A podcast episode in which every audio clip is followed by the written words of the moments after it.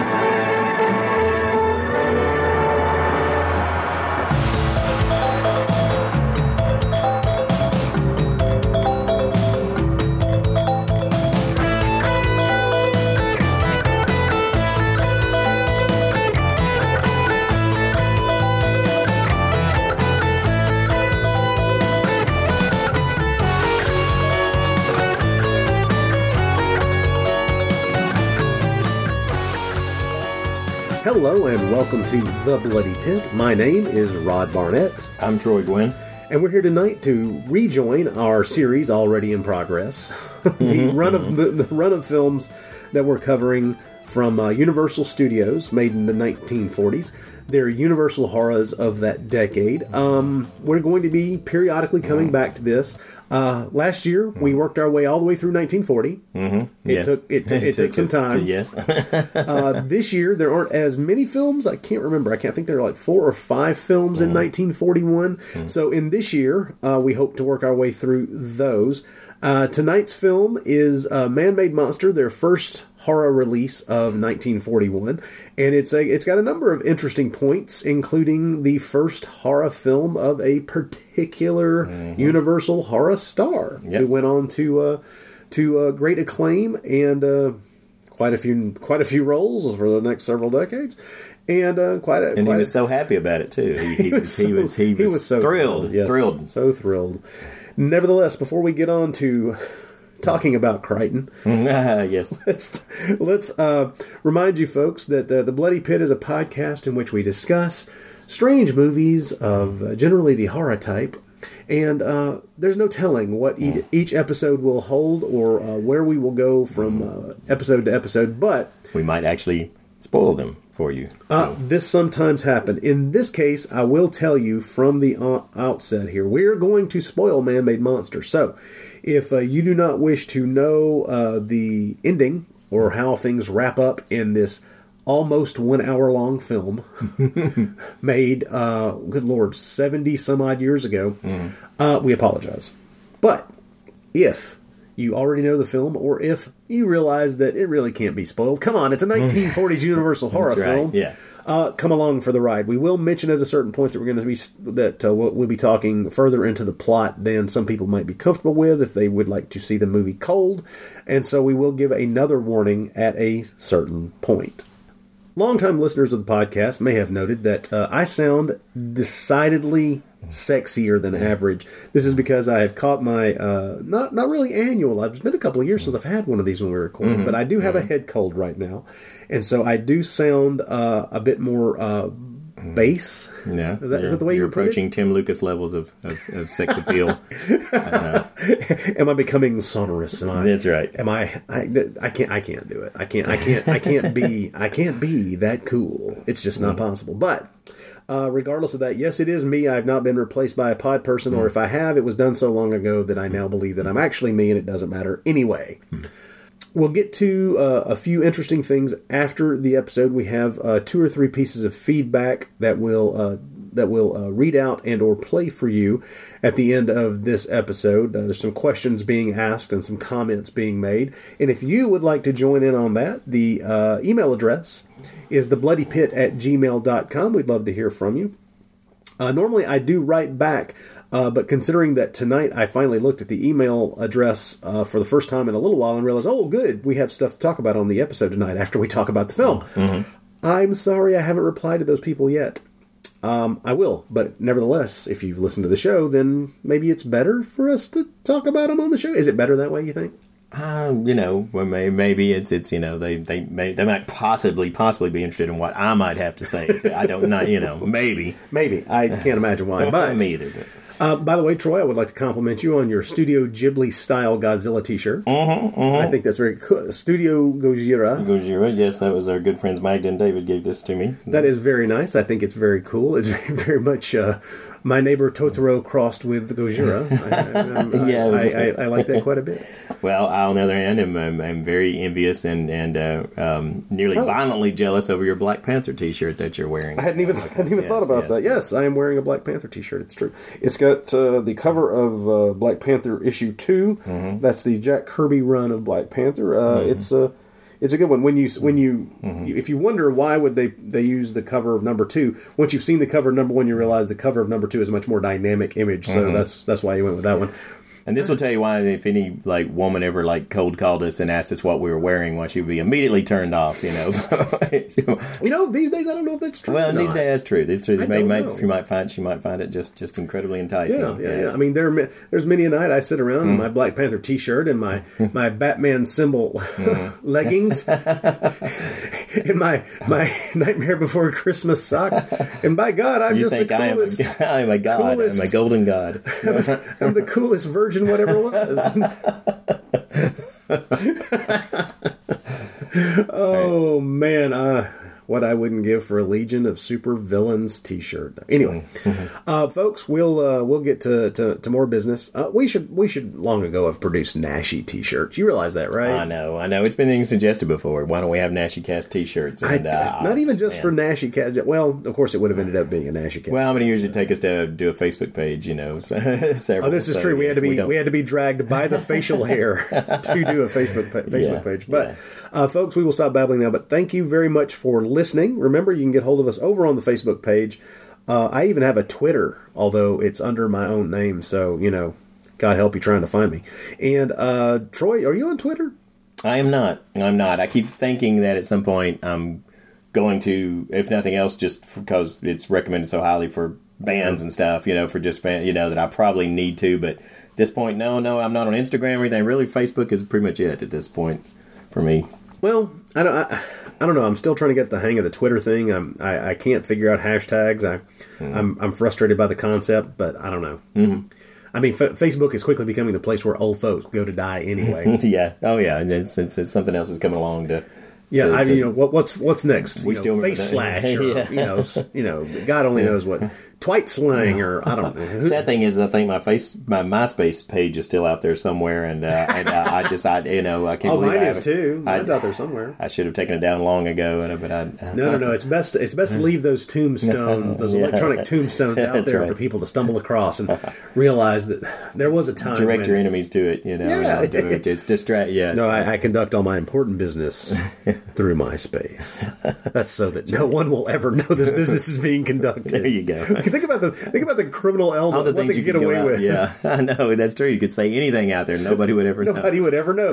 There could, there could be there would be nothing reported that was controversial if it was on MySpace because no one would care. Yeah. Nevertheless, folks, thank you very much for listening.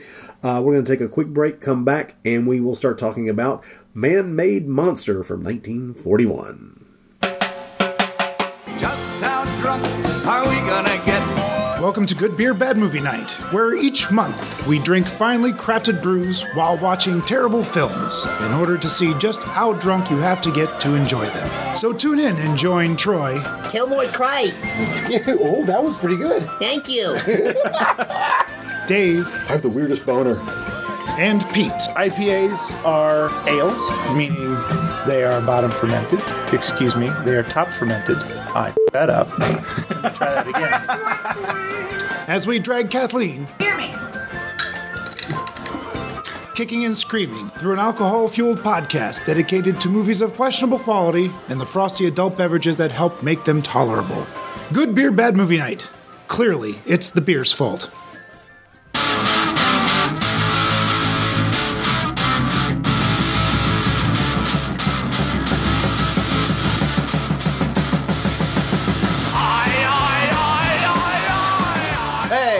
Nerds! This is Bobby Hazard here, along with, Uh, the Colonel. and we're here to tell you about the Spring Break Forever Podcast Network. See, we got this one podcast where we talk about movies you can watch for free on the internet called No Pants Sunday. We also have my own personal podcast called I Hate Music. And we also talk about uh, music and other stuff on No Pants Sunday that involve that no pants lifestyle. And we also have another podcast about Alice Cooper that I host with a bunch of people called Coopercast. And in the future, we're going to have Beat on the Cast, which is a Ramones podcast. Will there be a podcast about an Alice Cooper movie to tie this all together? I don't know. Tune in and find out. Spring Break Forever Podcast Network. Yes, uh, we're on iTunes, iTunes. Stitcher, Uh, yeah, Stitcher. Ah, Podbay, that thing. and wherever else will mirror our RSS feed. Suckers. And we also have a Tumblr page, springbreakforeverpodcast.tumblr.com. Check it out and enjoy the rest of The Bloody Pit.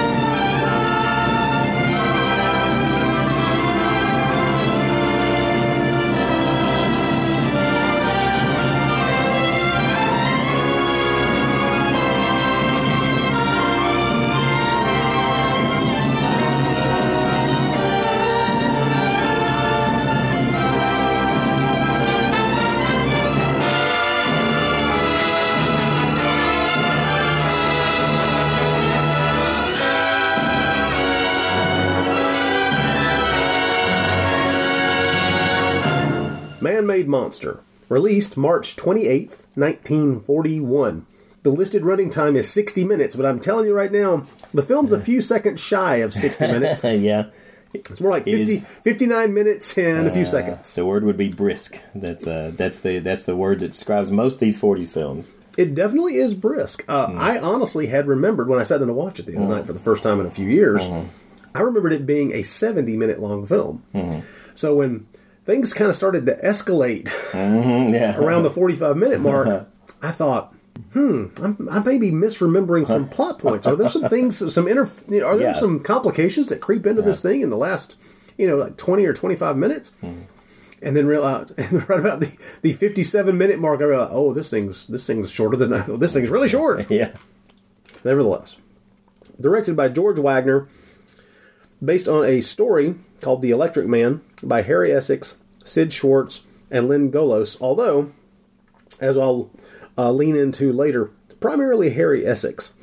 And uh, by the way, for a long time, hours and hours actually, I thought that it was a short story that I could look up and find and read. It is not. Yeah, that's what that kind of threw me too. I was thinking that, and you know, the, at first too, was, was- kind of yeah. thinking like, "Oh, cool, then I can read the source material." But no, Nope, you cannot read the source material no. because it was written as a story for you know to be to turned be into a filmed. screen. Yeah, Yeah. yeah, So that was a bit frustrating because boy did I hunt. Hmm. This film has quite a cast, and although let's admit it, Lon Chaney Jr. is the the star to Hmm. a large degree. Really, in reality, when you step back from it, I mean, this is Lon Chaney Jr.'s first horror film. Hmm. This is the one that Universal used as kind of a proof of concept to see if this is the guy that they're going to be putting in Hmm. more horror movies to try to turn him into the next Karloff. They hoped. And of course, that's that's what they did. Come hell or high water, that is what they did. But really, the star of this movie, the the true the, the, true villain, is Lionel Atwill. Well, he certainly believed he was the star. You can tell by the way he. Well, I mean, he's the way it's which is great. No, no, I mean he's great in it. But I mean, you can definitely. There's no doubt in his mind that that uh, he was in every scene that he is the star of. You know, but that's what made Lionel Atwill so much fun. You know, Oh yeah, Lionel Atwill he never can steal gave scenes less. from anybody. You know, so, Yeah. Lionel Atwill never gave less than everybody else on screen, and usually gave way more than necessary. He's great in this. Good old, really, good really kinky bringing pinky. Yeah. shall we? Shall we discuss the Christmas day, the Christmas orgy? How can you not? Yeah. well, We might have to discuss the Christmas orgy. Uh, Anne Nagel is also a joy to see in this. Yeah. Um, she was in Black Friday that we did last year. Mm-hmm. And uh, just the other night, Beth and I settled in and watched uh, the Mystery Science Theater version of Mad Mon- the Mad Monster with uh, George Zucco and Glenn Strange. And I've forgotten Anne Nagel's in that as well. She's yeah. she's Yeah. Often really- often the threatened female in these films. Yeah, I was in. Uh, you know, she she had a rather sad life. You know, rather sad. You know, story of life, Yeah. and really, it's. I, I, watching this movie really brought home. To, I mean, I liked her anyway in the stuff I'd seen her in, but watching this, I was kind of really. Thought it was, it was really uh, surprising that she didn't go on to do more, and a lot. Some of it might have been her own personal choices that went wrong. But I, I when I see her in this movie, she does very well. Yeah. she got a great screen presence. She has a great voice. I mean, Mm-hmm. she's certainly easy on the eyes. You know, she does her her part very well. And I'm really, I was sitting there watching, and thinking like. Why didn't she get more chances to for at least these kind of roles? Uh, but then reading about her, it seems like she kind of, of her own choice, left Universal probably with the idea of, well, I don't want to do these type things. I want to go into more. And of course, as often happened in those days, it didn't lead to more, you know, and she died at the age of 50, you know, um, you know, apparently after only getting kind of being relegated down to, to very, very small little cameos and that sort of thing. So- Yeah, which is which is a shame because It she is, clearly, yeah. clearly had the. I mean, she, she clearly had the talent Yeah. Mm-hmm. and the, the, the screen charisma to pull off, you know, whatever might have been thrown at her, and it's Yeah. a shame. Yeah. And, and you're right. When you know, once she passed away, if I, uh, did she did she Cancer. It was, it was, It was cancer? Yeah.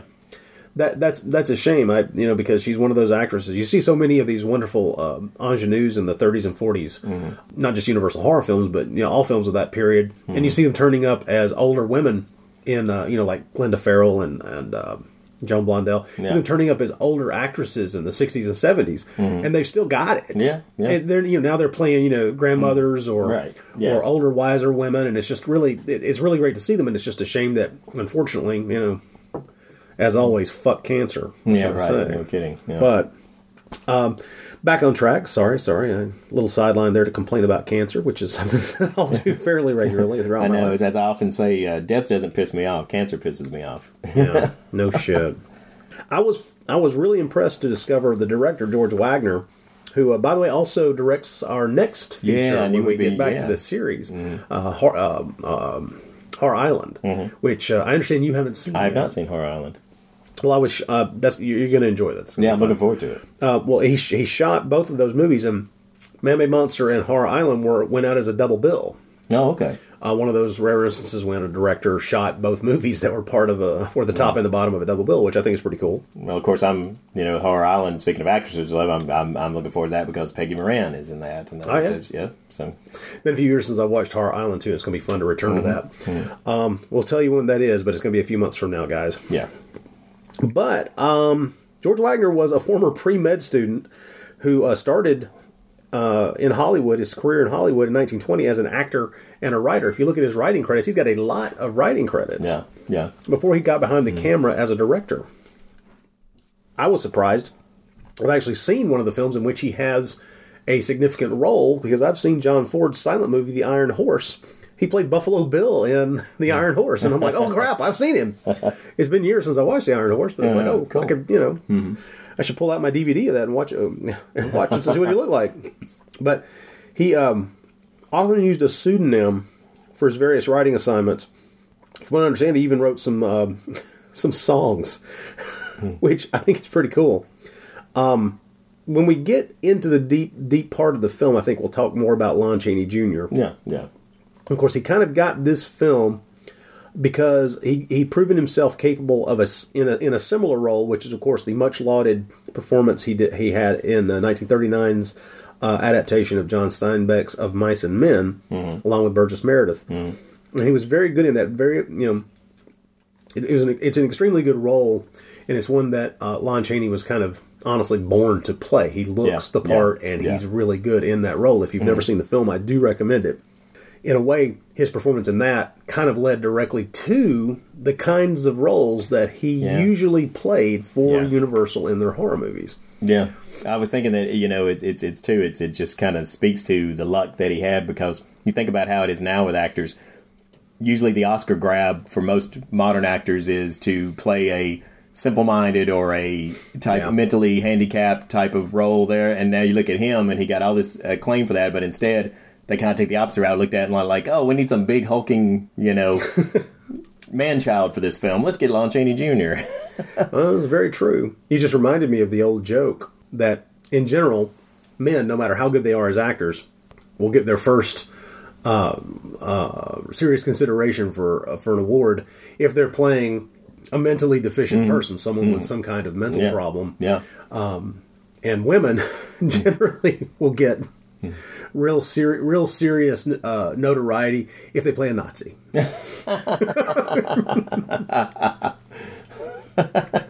Which uh, you know, I Yeah. guess I guess it still works that way. If you look if you look at award season listings, it just seems like, oh yeah, so yeah, yeah, yeah.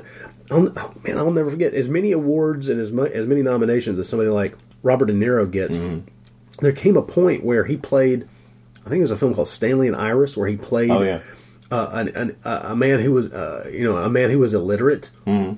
and there was serious talk of Oscar nominations and stuff like this. I don't even remember how how far along that got. I don't know if he was nominated for that film or not, but I just remember thinking we don't have to nominate him for everything. Yeah, we really Yeah. don't. Yeah. And then it was after that that he started doing, you know, more and more shitty films and Yeah, crappy comedies, and it was just like, and the Academy suddenly realized, yeah, no, yeah, we don't, we don't, we don't have to do that. There came a point when both Robert De Niro and Dustin Hoffman kind of stopped, I think, being so choosy, let's say, about what they were in. You know, there was a time when Dustin like they just wanted to. It's, There was a like time they when wanted to have fun. Yeah, I think. So because there was a time when like Dustin Hoffman, you could almost just guarantee he didn't do that many films. There'd be a long space to him. He seemed to just really be very careful and meticulous about what he chose, and nearly Yeah. all the time he knocked it out of the park. And then there came a point where I think he's just like, no, I just want to act, you know, and started being in some really bad stuff, you know, or just playing things almost lampooning himself. And I think De Niro's Well- done the same thing. And and uh, I mean, the king, the king of that for me. Well, currently the king of that is Bruce Willis, who gave up giving a shit like a decade ago. yeah, yeah, right, sure, But my, my favorite example from across the decades is Michael Caine, yeah, yeah, yeah. who like famous, famously did Jaws: The Revenge because it would give him and his family a Uh-huh. Yeah. vacation in the Caribbean. So, Ah, insane. But nevertheless, we're not talking about Mm-hmm. Modern know, day film It's- it's- choices yeah, for we're actors. Seriously, are- going down rabbit holes here now. but, uh, yeah, this this is this is the, and although one could say that Lionel Atwill Mm. is above the material in this film, and he still digs his teeth into Oh, it absolutely. and really does a Oh, yeah. fantastic. He does some very cool stuff in this movie. He is, in a lot of ways, Lionel Atwill is probably my favorite mad scientist Oh, yeah. of this period. I mean, I lo- don't get me wrong, I love George Zucco, I love them all, Mm-hmm. but Atwill brings every iota of acting prowess to his performance. Mm-hmm. Yeah. every time Yeah. and he's so he's he's smooth. Mm-hmm. It's very easy to see the insanity just right under the surface. Well, well, there's a couple of what's great is you know you get uh, you gotta love a mad scientist who who just totally owns the fact that he's mad. I mean, there's this great couple of times in this film where he's just like, "Yep, I'm mad," you know.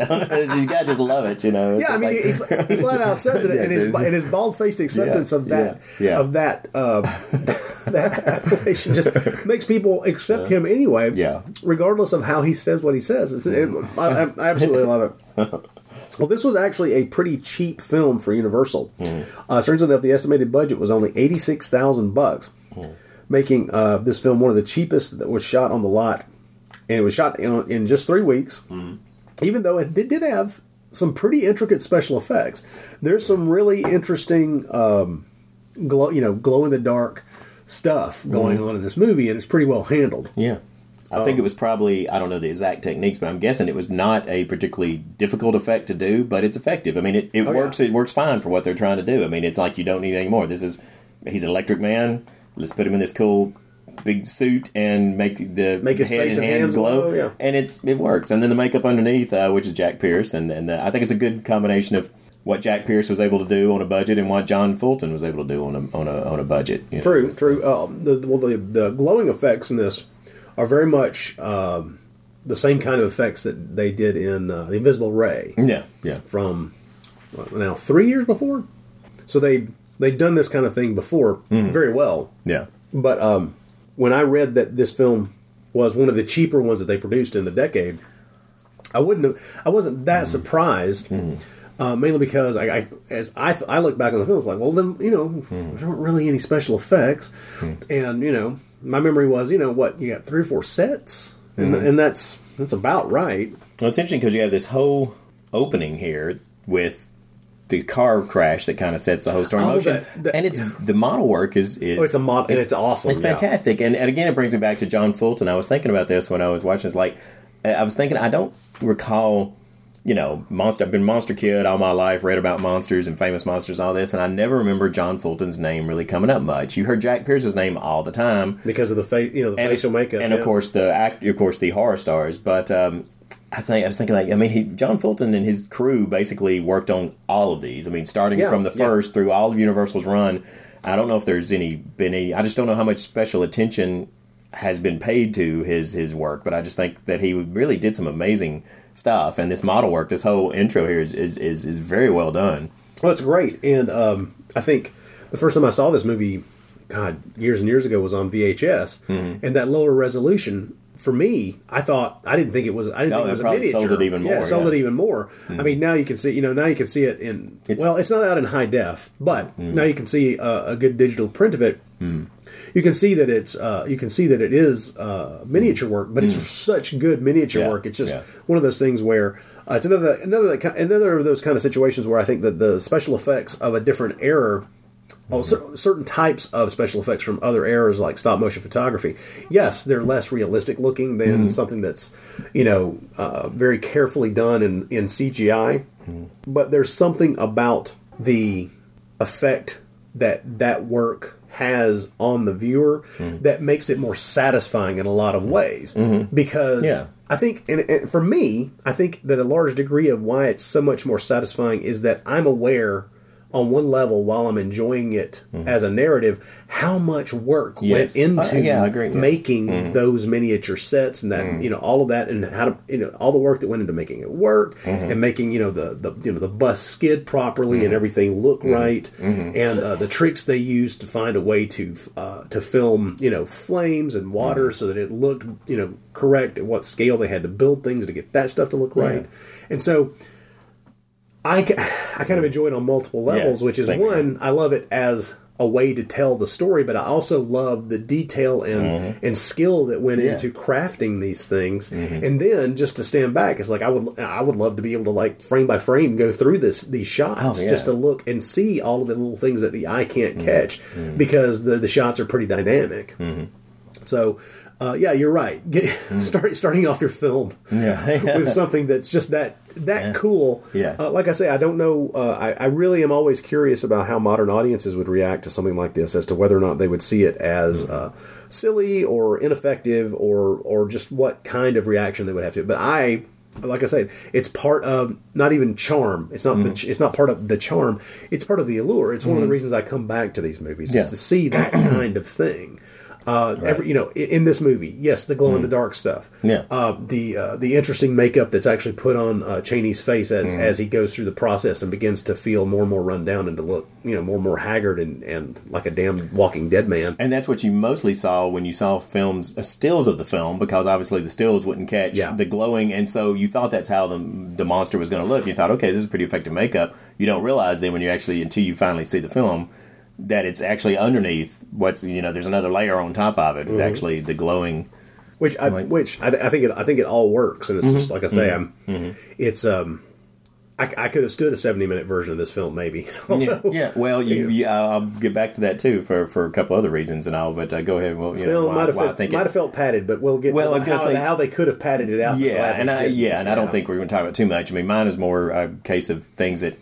Well, we'll get to it. No, it's Oh, okay, okay. Well, before we dig into a synopsis of the film, I'd like to point out that the uh, original shooting title of the movie was The Mysterious Dr. R, which is, of course, a direct reference to Lionel Atwill's character, meaning Dr. Rigas, that yeah. clearly that title would have put his character, who is your main character, the main sure. character, Uh-huh. the villain, really, Yeah. would have put him front and center right in the title. But obviously, Man Made Monster was a switch made because they're trying to turn Lon Chaney Jr. into a star. At least that's my assumption.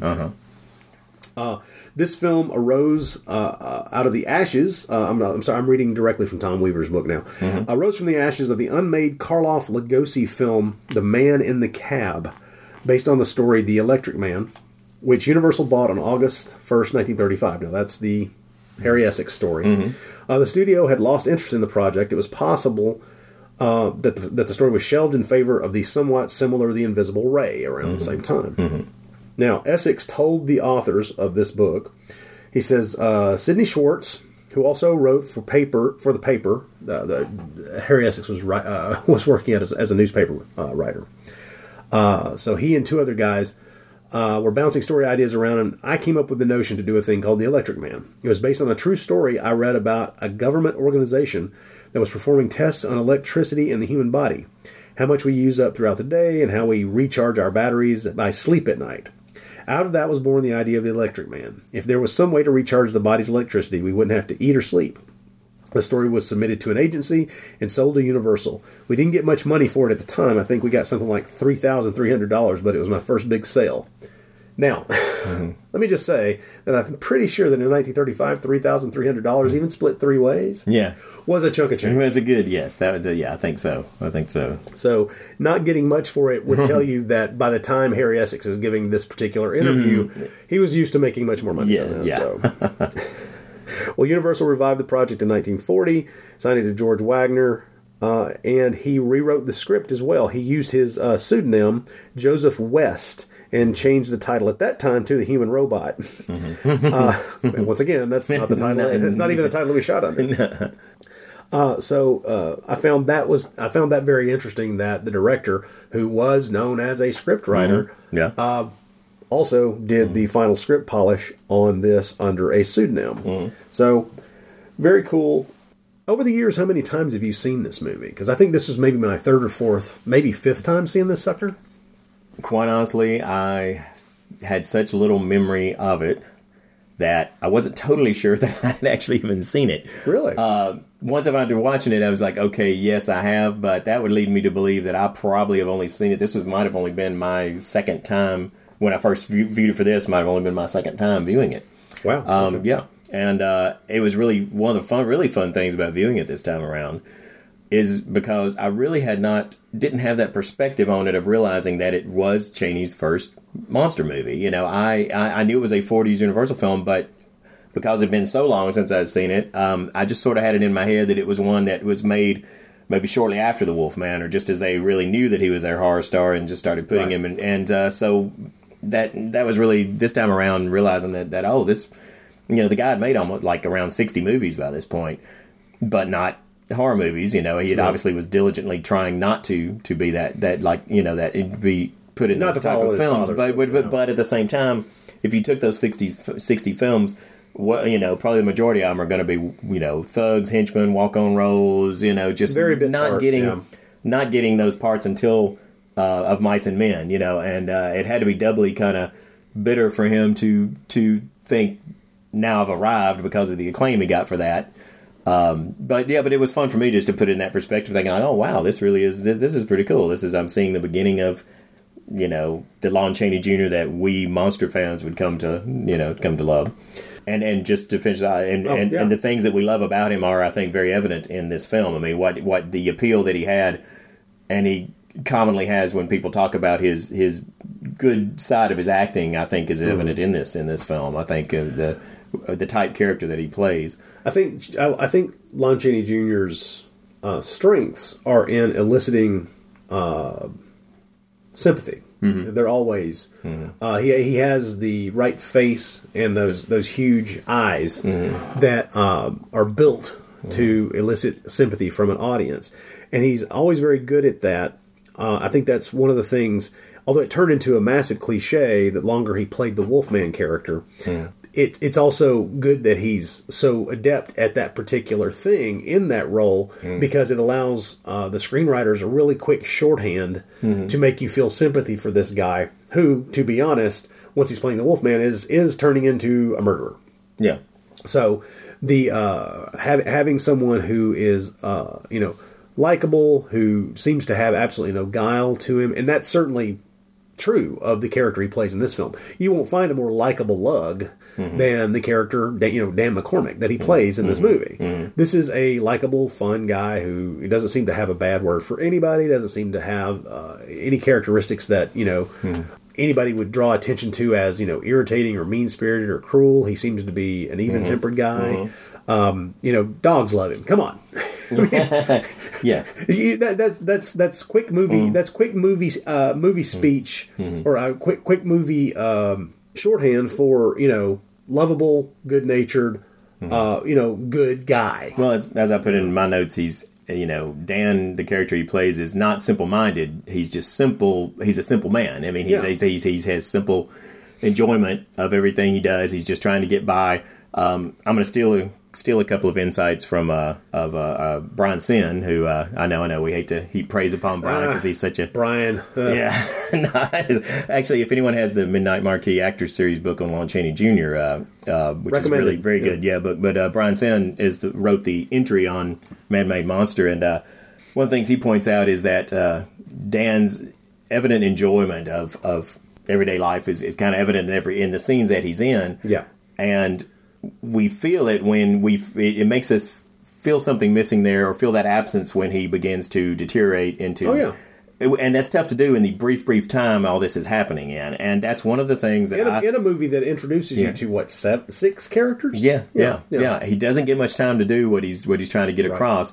And it's one of the things I said maybe the film could have used an extra five minutes or ten just to let some of those little things breathe as far as the character interplay, you know, between them all Maybe the so, things they have to do so quickly to develop. But it says something for Chaney's performance that you still what little you've seen of him, you do miss him. You you do miss him when he's becomes this despondent, you know, zombie. You know, you feel that loss of that personality that was that that was in there. Right. And that that lack of energy feels like something's been taken away. Mm-hmm. Yeah, yeah. Mm-hmm. Rather than uh, just a development that you know adds interest to the plot.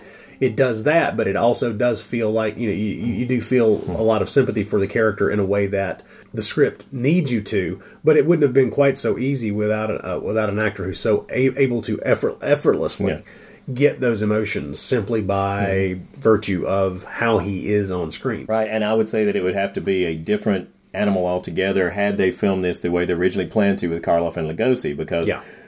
you know uh, it's assuming the assumption, I guess, is that Lugosi was going to play the mad scientist and that Karloff was going to play the the electric man, and Karloff could certainly play good characters, but I don't think either of those actors could have brought that everyman quality that Lon Chaney would bring that role. No, I think you would have had to have written those roles, that role differently depending on which of those actors played it. It would be a different. You have to be a completely different take on that character to to sell it. I think. I agree completely. We've seen Karloff take on those kinds of roles, and he's very good. But there's a there's an inability with uh, Karloff to change one very simple fact, which is his voice, his accent, and that very distinctive lisp. You have to. You, it was used very well when he Oh, yeah. plays uh, a kind of sympathetic bad guy that gets misused by Lugosi in uh, uh, in The Raven Yeah. Yeah. but um, he's never the kind of character that you feel that you feel a lack hmm. of him when hmm. he goes through. You're, you're just hmm. watching this guy suffer. Yeah, you're yeah. not you're not really Yeah. feeling sympathy for him. You're just watching him suffer, and, and it's in that story, you know, to to show you the cruelties of Lugosi's character before the final act when the cruelties come to you know come to the fore and are un, unmistakable. And so, yeah, it would have had it would have been a very different thing, and you would not have felt the way you feel about uh, the character. That's now that's that's decidedly true. But I would have loved to have seen Lugosi Oh, I, doing doing any mad scientist role. Sure, of course, I mean, sure. always, always, always. Yeah, so. well, it would have been great to have seen them do something again at that time, that brief time when Universal did consider them both stars. They might have always thought. Karloff was slightly higher, but they still was willing to give both of them good, substantial roles Right, and right. appreciate the fact that they the way they played off each other. You know, it'd been good, nice to have seen it made at that time. Uh, as a side note, uh, it is exciting to see that Shout Factory slash Scream Factory has gotten their hands on. Oh yes, those four Oh, boy, yeah. unreleased Universal horror films from the 30s that Yeah. star both Karloff and Lugosi. That's so that would be the Black Cat, the Jewel in the Crown. Oh yes, the Black Cat, the Raven, Invisible Ray, Invisible Ray, and the one we Black covered, Friday. and yeah, Black the one Friday. we covered on our show, yeah. Uh, Black Friday, not the Jewel in the Crown. right? But, no, no, no, but uh, but uh, that's very exciting Oh, very much because so. we've all been bitching for years. Oh, yeah. that you know, yeah. When the hell is Universal ever going to put those you know non-series Mm. classic horror films from the 30s out on fucking Blu-ray? Mm-hmm. And it's like, well, they're never going to do it. They're going to let somebody else do it. Yeah. And I'll be honest, hallelujah. oh yeah. Because with oh, Shout God. Factory, they're gonna they're gonna bring out the big guns. They're going to blow out the doors trying to pack it with extras. What we would have got with Universal would have been very nice looking films, which is great, but That's nothing it. else. That We'd have would've got been you might have got the trailer, Yeah. and maybe a, a write up on the back telling you, "Oh, this is an important film." Actually, what we probably would have done was what we probably would have got was all the Karloff and Lugosi films they've already put out with these films stuck on there, so you'd have to buy Dracula and Frankenstein and Bride of Frankenstein all over again. Is what we probably would have gotten. You're probably right. That's true. Still, that does leave uh, one film that they might have the rights to as well. Uh, Murders in the Rue Morgue. Oh, yeah. kind of hanging out there because it yeah. doesn't have Karloff in it. Right. It's just Lugosi. Let's hope. And so I'm I'm hope I'm wondering are they going to put that out by, on its own? And if so, man, have I got some suggestions for them. No, yeah. because uh, years ago in Video Watchdog, Tim Lucas wrote this piece where he kind of tried to come up with a way to reassemble the film the way it was originally supposed to run. All right, yeah. I And you that. kind of, you know, like mm-hmm. there, there, there are things that aren't there that were probably, you know, probably filmed and left on the cutting room floor. Right. But re- you can rearrange the movie in a way that makes it a more interesting and better movie mm-hmm. with what's there. Mm-hmm. And man, what my suggestion would be if you can, if you've got Murders in the Rue Morgue, and Universal will let you do this, have an alternate. Recut version of that film as an extra on there, with Wow, using Tim Lucas's notes from that Yeah. Video Watchdog article. Get Lucas involved, get that idea out there, and play around with it. Hmm. Because I mean, back in the day, I took my videotape Mm-hmm. and like painstakingly VCR to VCR, like constructed that just to see what it would look like. Sure, yeah, yeah. And of course, you know it's you know Yeah. videotape, so it's not you know I, I I didn't even retain it. I don't even have a copy of that still, but it does make the film play in a much more interesting and more Hmm. nuanced way. And some of the things that are in it do make more sense, edited in the way that that Tim was talking about. Hmm. Wow. And so, like I say, if they've got that one, and if they bought those four, chances are good that they Yeah. have Murders in the Rue Morgue as well. That's you know that's Hmm. the other biggie from the 30s. Yeah. And so, uh, man, fingers crossed. Fingers crossed. Yeah. for that possibility. Absolutely. Man. Uh, anyway, sorry, we've uh, we've, we've we've jumped off down the road. Hang on one second, folks. Another flash on that highway bus accident. Dan McCormick, the lone survivor, has been taken to the receiving hospital for observation. Attending physicians are astounded at his condition because he shows no effects of the electrocution that killed the driver of the bus and all of his fellow passengers. You Say the man is conscious. Yes, it's the most amazing thing I've ever heard of, Doctor. After a good night's rest, he'll be ready to leave the hospital. Come on, come on, give me those pats. I want to get out of here. Here, here, what's going on? I can't make him stay in bed, Doctor. Well, I guess I ain't as tough as I thought I was. Tough, you're lucky to be alive after a shock like that. Now get back into bed and take it easy. Okay, okay, you're the doctor. This is Dr. Lawrence. Dr. Dan McCormick. How do you do? Dr. Lawrence wants to ask you a few questions. Sure, glad to have somebody to talk to. You know, for a minute I thought you was one of those reporters. no. No, there are several of them downstairs. You won't like for publicity. Oh, say, that's great. I can use a couple of good write-ups in my business. What is your business, Dan? Oh, didn't you know? I run a high pitch down on the Midway. It's an act. I'm Dynamo Dan, the electrical man. Fool around with storage batteries and stick my fingers into light sockets and make sparks jump between my hands. You know, yokel shockers. Yokel shockers. Sure. Stuff to fool the peasants. It's all for effect. Most of it's phony. Yes, I see. All right, let's dig into the synopsis of this film. This is uh, we're just going to use the one that uh, Bryan Senn wrote for uh, the Midnight Marquee Actors series book on Lon Chaney Jr. Bryan actually wrote he wrote about Mad Made Monster for this. He wrote uh, a chapter on Weird Woman, which is an Inner Sanctum Inner film Sanctum. in the, in the, in the mid '40s, and he also wrote the chapter on Spider Baby. So, is it just me, or did he get the pick of the litter? Well, you got some good ones. yeah, yeah, yeah. Those are uh, those are some good ones. Nevertheless, that W- Weird Woman is definitely the best of the Inner Sanctum film. That's just a great film. yeah. And then we get to those that's uh which I think will be part of this series eventually, right? Because The Inner Sanctum like films, yeah, we have to make some decisions on the Sherlock Holmes series, Right. which may or may not be included in this, but The Inner Sanctum films will be f- interesting because those will be the one time in Chaney's career when somebody tried to take him and give him not the type Chaney roles, Yeah. uh, where he's basically in most of them playing really not a very likable guy. You know, certainly not the certainly not the lovable goofball like he's you know get stuck with. And we'll have to kind of it'll be interesting when we go to examine and see how that all plays out and if it works. So. Uh, yes, I could. I could tell you what I, I, think. yeah, I could too, but but let's keep the listeners in suspense. We'll get to those probably in about what six, seven years, I think. Let's, let's, let's we- just say those inner sanctum, those inner sanctum roles sometimes work and Yeah. sometimes they don't. Nevertheless, man-made monster. Um, Lon Chaney Jr. Uh, plays Dan McCormick, the sole survivor of a bus accident, which left all the passengers but him dead of electrocution because it was a bus that crashed into uh, electrical wiring. Dan runs a mostly phony, as he puts it, carnival act as Dynamo Dan the Electric Man, and his continual fooling around with electricity seems to have given him some kind of immunity. Famous electrobiologist Dr. Lawrence, played by Samuel Hinds, invites Dan to come stay at his home slash laboratory so that he and his colleague, Dr. Rigas, that's uh, Lionel Atwill, can study his uh, his body slash his phenomena. When the kindly Dr. Lawrence departs for a conference, Dr. Rigas begins conducting his own experiments on Dan, using the trusting, unfortunate fellow as a human guinea pig in his mad goal to create electric, ele- electricity powered automatons. Uh, with the quote, a race of superior men whose only wants are electricity.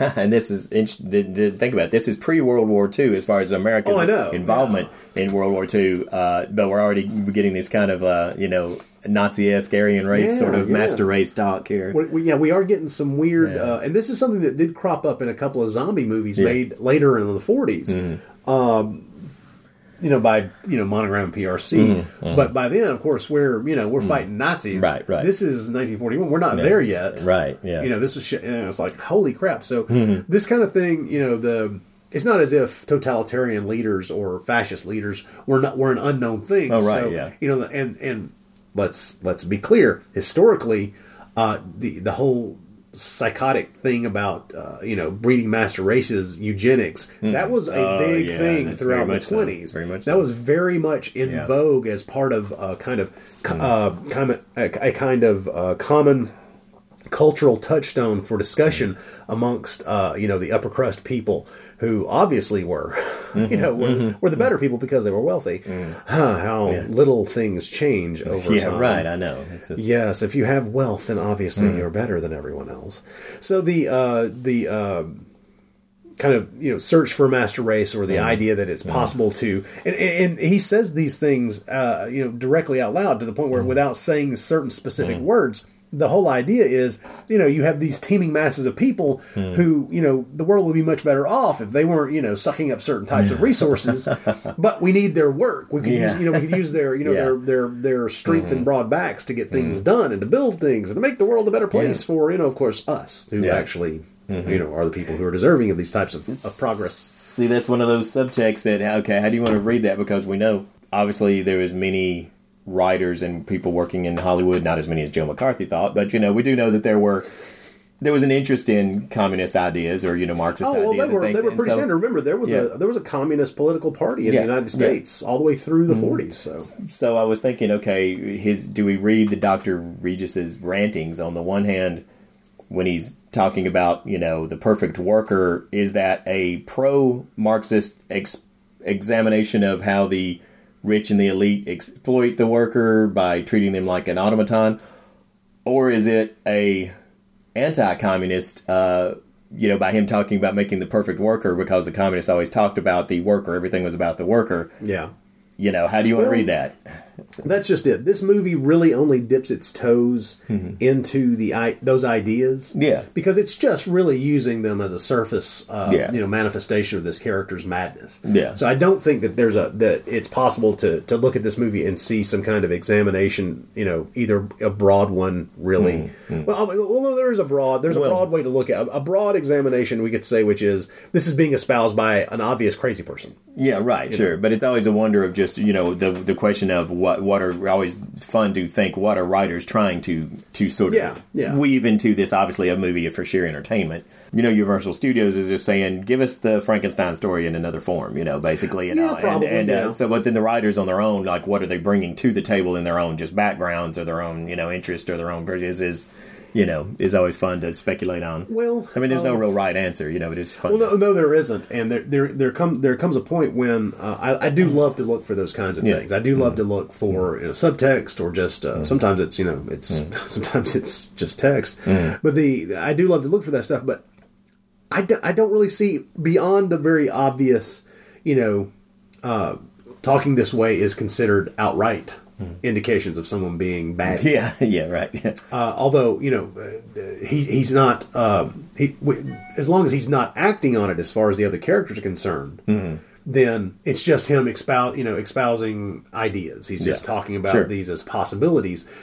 But the moment he starts acting on them, he knows to hide these things. He Yeah. knows to Oh, yeah. hide that he's actually Yeah. Mm-hmm. acting on these. So he's well aware. I mean, he may be crazy, however you want to phrase it. Mm-hmm. He may be, but he's sane enough to know that letting people know that he seriously believes this and act, Yeah. is acting, on yeah. it yeah. will get him thrown in the hoosegow. Yeah. I mean, not you know, not that he's necessarily doing anything specifically illegal at first, because he's not. And Dan has consented to this. Yeah, stuff. all of this is being consented to, but um, the what what what might be being you know said, what what what it, you know what is there? I think there is um, the broadest kind of stab at making a comment on class systems. Maybe the idea that if someone because nobody else in this film espouses anything remotely resembling cl- uh, class, you know, classic classicism. No Yeah. one, no one is no no one is talking about um, you know. Uh, the teeming masses No, no. or poor No, people you're right. or Yeah. anything of that nature. Yeah. Mm-hmm. He's the only one who's talking about this subject. So he's the only voice. There's no one, you know, even you know, butting heads with him except you know Mm-hmm. His, you know, Dr. Lawrence, who's not really butting heads with him. Right. He's just kind of like t- patting him on, patting him on the, the shoulder and shaking his head and going, "Ah, "Come on in here, I'll make some Welsh rabbit." So this is, you know, this is. uh like I say, I think it's I think it's telling that Mm. this is the most obvious indicator in the first act that this guy's nuts. but who knows? Uh, I, I mean, like I say, I don't. I, I have not read an interview with George Waggner, but I, I suspect that um, there might not have been that much thought put into Mm. it. Other than this is st- certainly something that's in the in the cultural zeitgeist. The ideas Mm. floating around about um, you know eugenics and, and Yeah, yeah. Uh, genetic superiority and inferiority. This is the kind of thing that. Um, someone like Hmm. Dr. Rigas, Mm-hmm. you know, it wouldn't be too far off the beam for someone who, you know, was highly educated, uh, considered himself, uh, especially considering Rigas, obviously considers himself someone who uh, circumstances have not treated well. Right. To find a way to elevate himself in at least his own mind by saying that although, you know, there, there, there are these various things arrayed against me. There are people, there are people in my field who are too close-minded and too simple-minded to understand what my ideas are, and to and are too afraid of my ideas. And so, this persecution complex, wow, nothing like anything we could think of in modern day. No, no, But this that's right. persecution complex allows this man to paint himself as uh, someone who's victimized, Yeah. and therefore able to paint. Uh, you know the mm. teeming masses Yeah. as just people who aren't really you know aren't mm. really worthy of serious consideration anyway so i can use them as guinea Yeah, pigs right. i just have to hide it from right now because all these soft-hearted Yeah. dumb dumbasses won't go along with it right now Yeah. so And you, but once they see the results god damn it man once they see the results they'll believe And don't you just love the uh, don't you just love the the giant sprawling mansion that just happens to have this massive lab in the center of it there? That's just Well, the I, I always love. I, I do love. I mean, it's great, well, uh, let's let's talk about this because this is something I wanted to talk about before we got uh, got done with this film. Um, this movie sets up, and it's not the first movie to do this, and it certainly wasn't the last. Uh, but it's one of my favorite odd dynamics of the Mad Scientist film. In a lot of Mad Scientist films, especially lower budget ones that you mm-hmm. get later in the, the 40s and 50s, you just have a mad scientist who has his home and in his basement or mm-hmm. you know adjacent to his mm-hmm. house he has his mad scientist lair. He has his lab or whatever it is. Usually with the acid bath, we didn't get the acid bath this time. But that's normally a part of it too. yeah, That we hadn't, we hadn't got, we got get to the an acid acid bath yet. That's true. so this film has a good example of my favorite kind of odd quirk on this, which is the good scientist and the bad scientist living under the same roof. Yeah, yeah, Okay. yeah. It's all if you want to talk if you want to talk about um, symbolism. This is you know this is yin and yang. This is good and bad because Yeah. Lawrence is very obviously a guy who uh, has you know has morals, has Mm, yeah. a, a desire to do the right thing, who has Right. goals in mind for the betterment of society and for the, uh, for the betterment of humankind, Mm-hmm. but wants to do things in a way that is not harmful. Right. Whereas, flip side, Dr. Rigas is a crazy motherfucker Yeah. who doesn't think that all these teeming masses are all that work, all, all that, that, uh, all, all that important to begin with, except Mm-hmm. as you know, just raw material to be used. However, the superior man, Yeah. although he never, I, I kept waiting. Yeah. Going back through the movie, I kept waiting for him to say something directly about himself Yeah. that would paint uh, his own self portrait in Mm-hmm. a way using words like superior or Mm. uh, or you know something like that. But he doesn't. Mm. He, his constant descriptions of himself Mm-hmm. are of other people's opinions of him, so that he can paint, so that he can feel because he constantly feels beset by uh, Yeah. lesser people and therefore attacked. Uh, paint, you know, play, playing the victim allows him to to feel righteous in doing anything to prove himself correct. And uh, what you have is the the House of Scientists. You have the good the good scientist and the bad scientist, and of course the good scientist. You know, all he has to do is leave the bad scientist alone long enough, and that little bastard's going to get in there and do going. something. Yeah, I'm conveniently going off to a conference. You, you yeah, mind the store while I'm gone here, and uh, yeah, Don't kill my niece. yeah, yeah. Don't rape her either. Yeah, Because, right. eh, looking like you're all a little bit of rapey every now and then. So, yeah. So the um, this happens in a, a number of these movies in the uh, especially in the forties. Hmm. Um, like I say, the cheaper ones. You just have the mad scientist living on his own. We, Yeah. we, Yeah, we got we Yeah. got time to pay another actor and have the you know and have you know like the good scientist be there too. Hmm. But there are a lot of movies where you have the good scientist, good scientist and the bad scientist, Mm-hmm. and a lot of that plays in a weird way, kind of like the Lugosi Karloff uh, kind of back and forth in the Black Cat, uh, where you Mm. Have uh, what I would essentially assume, which I would essentially say both the characters in that movie are both bad, Yeah. but one is a lot less bad than the other, yeah, right, yeah, and actually tries to do the right thing mm-hmm. at you know at many mm-hmm. points during Mm-hmm. yeah, the story, yeah, and so you have to find a way or a reason for the mm-hmm. two of them to be there. And this movie actually has a good reason, Yeah, yeah. which is Dr. Rigas has not been successful. Dr. Lawrence has. yeah. And I'm a little surprised looking back at the movie that the script doesn't play up more uh, of a, a sense of uh, anger from Rigas toward Lawrence because of Lawrence's obvious success. And uh, they, they don't go out of their way to talk specifically about Lawrence's success, but you don't get invited to give keynote speeches at, at Right. you know scientific conferences Yeah. unless you're well thought of within your field. Um, so that's a that's maybe a subtle little thing, and I mm. often wonder if there are little snippets of dialogue that mm. got filmed but left out in the final edit of the movie that mm. might have had some kind of little you know little comments here and there by Rigas about No, it's hard to say Lawrence. because you're right. I certainly didn't get any impression. I I I would even go so far as to say that he, he seems. I think when Lawrence is killed, it's a. I think uh, come. I think is that is really an accident. Yeah Now Rigas quickly knows how to hide it and capitalize on it, or knows Yeah. how to to work his way around it. But I don't think he initially meant for you know that to happen. And he you know you know I think he almost get the feeling he's he's you know, he's kind of fond of Doctor Lawrence's. You know, Yeah, yeah. is- is- I He is. think. He- he- he- obviously he does- using he obviously like using him. him. You know, Yeah. obviously using him, no question. But Paul, why don't you give this up? It will work. I know it. With all the constructive things to be done, why do you concentrate on destruction? You call my work destructive? Must we go over that all again? This theory of yours isn't science, it's it's black magic. I believe that electricity is life. That men can be motivated and controlled by electrical impulse supplied by the radioactivities of the electron. That eventually a race of superior men can be developed. Men whose only wants are electricity. But man, you're challenging the forces of creation. The forces of creation. Ah, You know as well as I do that half the people in the world are doomed to a life of mediocrity. Born to be non-entities.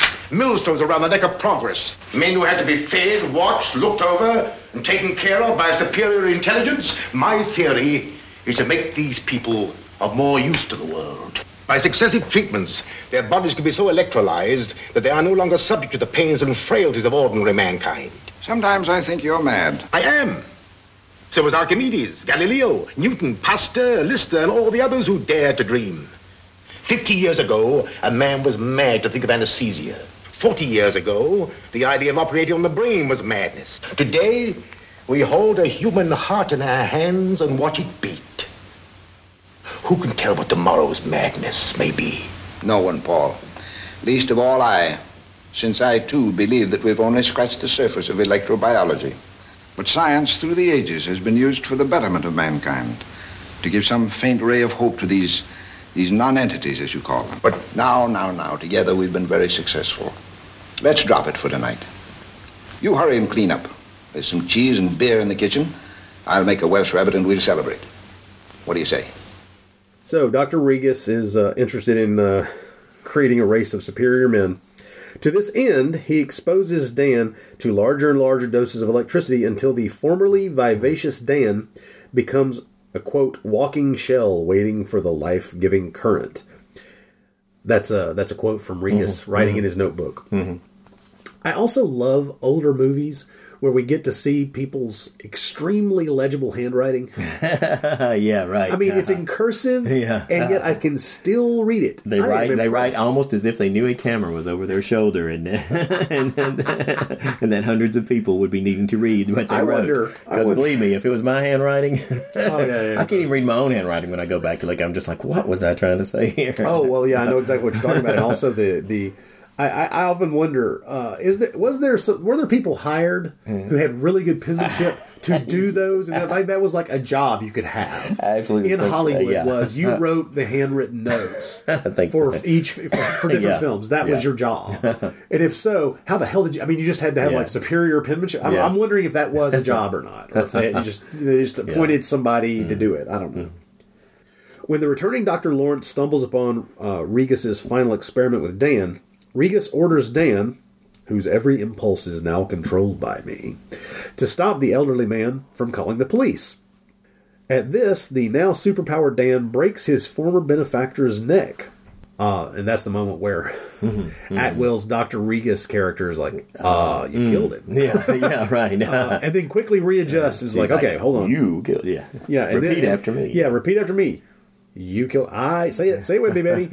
I killed him. Now here's here's one of those little conceits that uh, again you know you gotta love about science fiction or, or these type films in this era is that if you can you know I can I can okay I can accept that he zaps him with so much electricity Dan so much electricity that he draws such energy from it that then when he takes that away or when he's deprived of it he has sort of an addict's reaction to right okay, I'm still not quite sure how the whole mind control thing, you know, comes into it. It's like you conveniently also makes him where he's highly susceptible to suggestion of all type. Yeah, you know, and I, I think maybe they should have dropped a little something in there about that, you know, that Dr. Rigas has also been practicing hypnotism or something, you know, and it's Here- here's the thing, and you're, you're you're right about the the the odd susceptibility.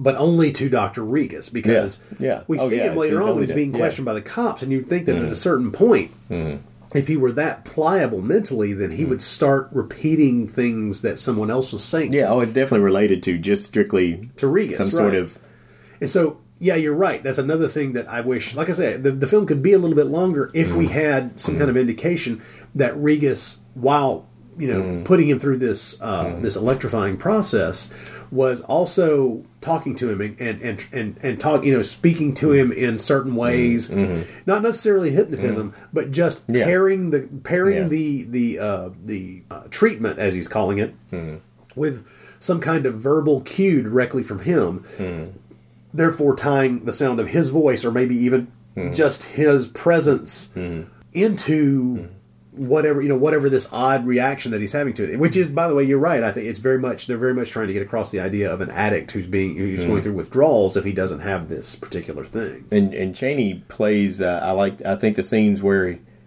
he's obviously struggling. He conveys very well, you know, without words. You know, Yeah. where he's he doesn't want to keep saying that he's take responsibility for this murder. You know, you can tell he could. He wants to be saying what's really happening to him, and he and he can't. Right. You can kind of conveys very well that kind of physical struggle he's going through with trying to overcome this mental block, and he, you know, that that Rigas has put on him, and he and he can't do it. And that's something else that I think the movie does very smartly, which is that once he is in this state, once he is someone who is quote unquote addicted to these electrical shocks, these treatments that mm-hmm. Dr. Rigas is giving him, the character no longer has dialogue that isn't being fed to him by Dr. Rigas. Yeah, yeah, Nothing. right.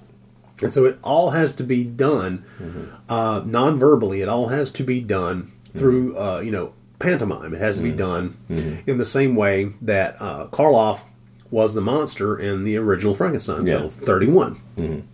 And Chaney does it very well. He gets it across every time. Yeah, And I know that a modern viewer might sneer at me saying this, but there are some subtle bits and pieces of acting in this that are all in Lon Chaney Jr.'s eyes. In the sequences, uh, uh, most assuredly, in the scene where Rigas is sitting there and um, Chaney is being questioned by the police, and Rigas is there clearly just to reemphasize that he needs to say nothing but "I killed him." yeah. You know, he needs Yeah. to he needs to be there just to make sure that those are the only words that come of come out of his mouth, and those are the only words that ever come out of the character's mouth again. And it's um, it's kind of creepy, and it is one of those things. Like I say, I wonder if in the edit there were lines of dialogue that got dropped. You know, that get snipped mm, away. There are all mm, kinds of things like that. Mm. I'd love to see an original script, and I don't know that there was ever published an original script book for this. Was there? Yeah, if there has it escaped me, I don't remember there being one. I don't remember there being one. If there was, I wonder if there was other dialogue. Yeah, yeah, and um because I've not found any notation of such Yeah. uh, from all my reading on it. Uh, Bryan Senn's piece doesn't have anything on it. I didn't see anything in the Tom Weaver Universal Horrors book either. right. So I still feel that there probably was more dialogue here yeah, and there I, I would, yeah, I, I would, I would think there might have been. that might have given us more of an indication of some of the some some of the some of the uh, tactics being used by Rigas to kind of control him. But we've we, you know we've got what we've got and it works Yeah. just fine. But I still you know I'm always going to be curious about that Yeah. kind of stuff. Ah, you know Yeah. we don't we don't we, we don't get um, we don't get as much detail. Uh, as the book *The Mummy Unwrapped* gives us about Yeah. the mummy's hand, Yeah. with every film, sadly, so we don't have all this information about at least cut scenes and things. Right. When Dan is arrested for the crime, he can only intone, uh, quote unquote, I killed him over and over. And Dan is convicted and sentenced to die in the electric chair. Now, Yeah. I know we're both thinking. any right? first time viewer in this Yeah. film Yeah. can't help but chuckle. Yes. Yes. The like- moment that that headline comes up on screen. ah, yes, I think we'll kill this guy by juicing the shit out of him with the only thing keeping him moving right now. It's like we're going to kill Godzilla by dosing him with radioactivity. That's that kind of thing. There's that there's that little little boy in the front one Yeah. to wave his arm and go, That Wait. won't work. That won't work. well, when three jolts in the chair only transform Dan into an electrically charged killing machine, um, because he ends up electrocuting everyone he touches, Dan uses the warden as a hostage to break out of the prison and instinctively heads back toward the laboratory. That moment, June, that's Anne Nagel, Doctor Doctor mm-hmm. Lawrence's sympathetic niece who lives in the house as well, mm-hmm. who we haven't talked about at all as, as far as a mm-hmm. character in the movie yet. Yeah. Blame Bryan. It's not us. you sexist, Bryan.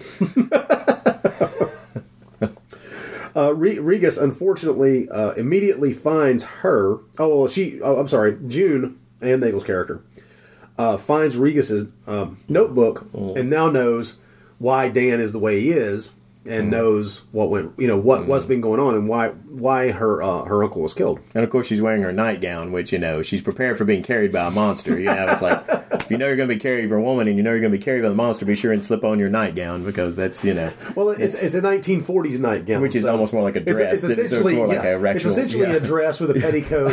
no, it's like, hose yeah, no, you could go mountain climbing in this thing. This Yeah. gap.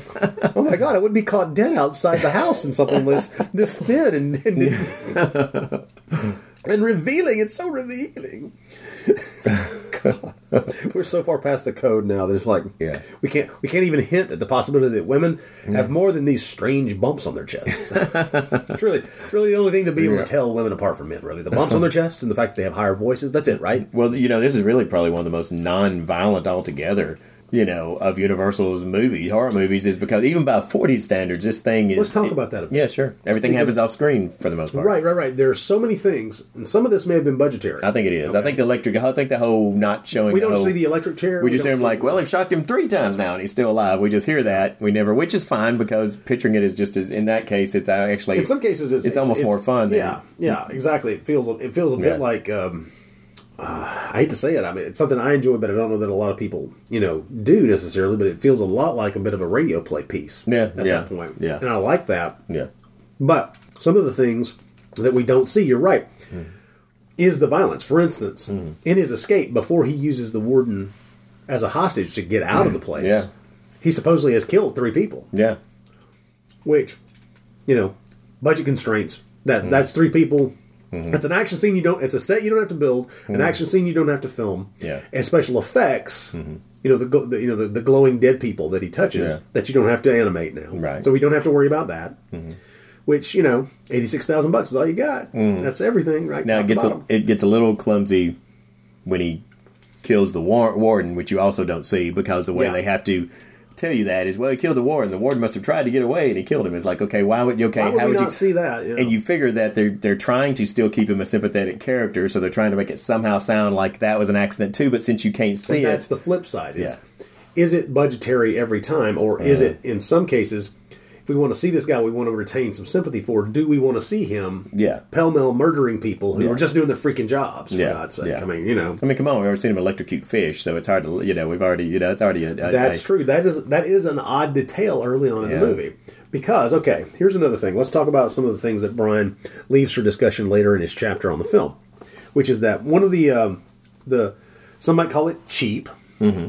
but I would just say effective ways of eliciting sympathy for Mm-hmm.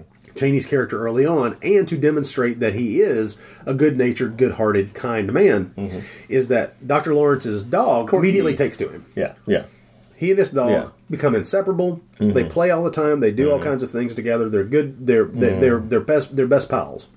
That is cinema brilliance hmm. for for Yeah. for as, as- not just cinema shorthand, but just cinema brilliance hmm. for demonstrating. Mm-hmm.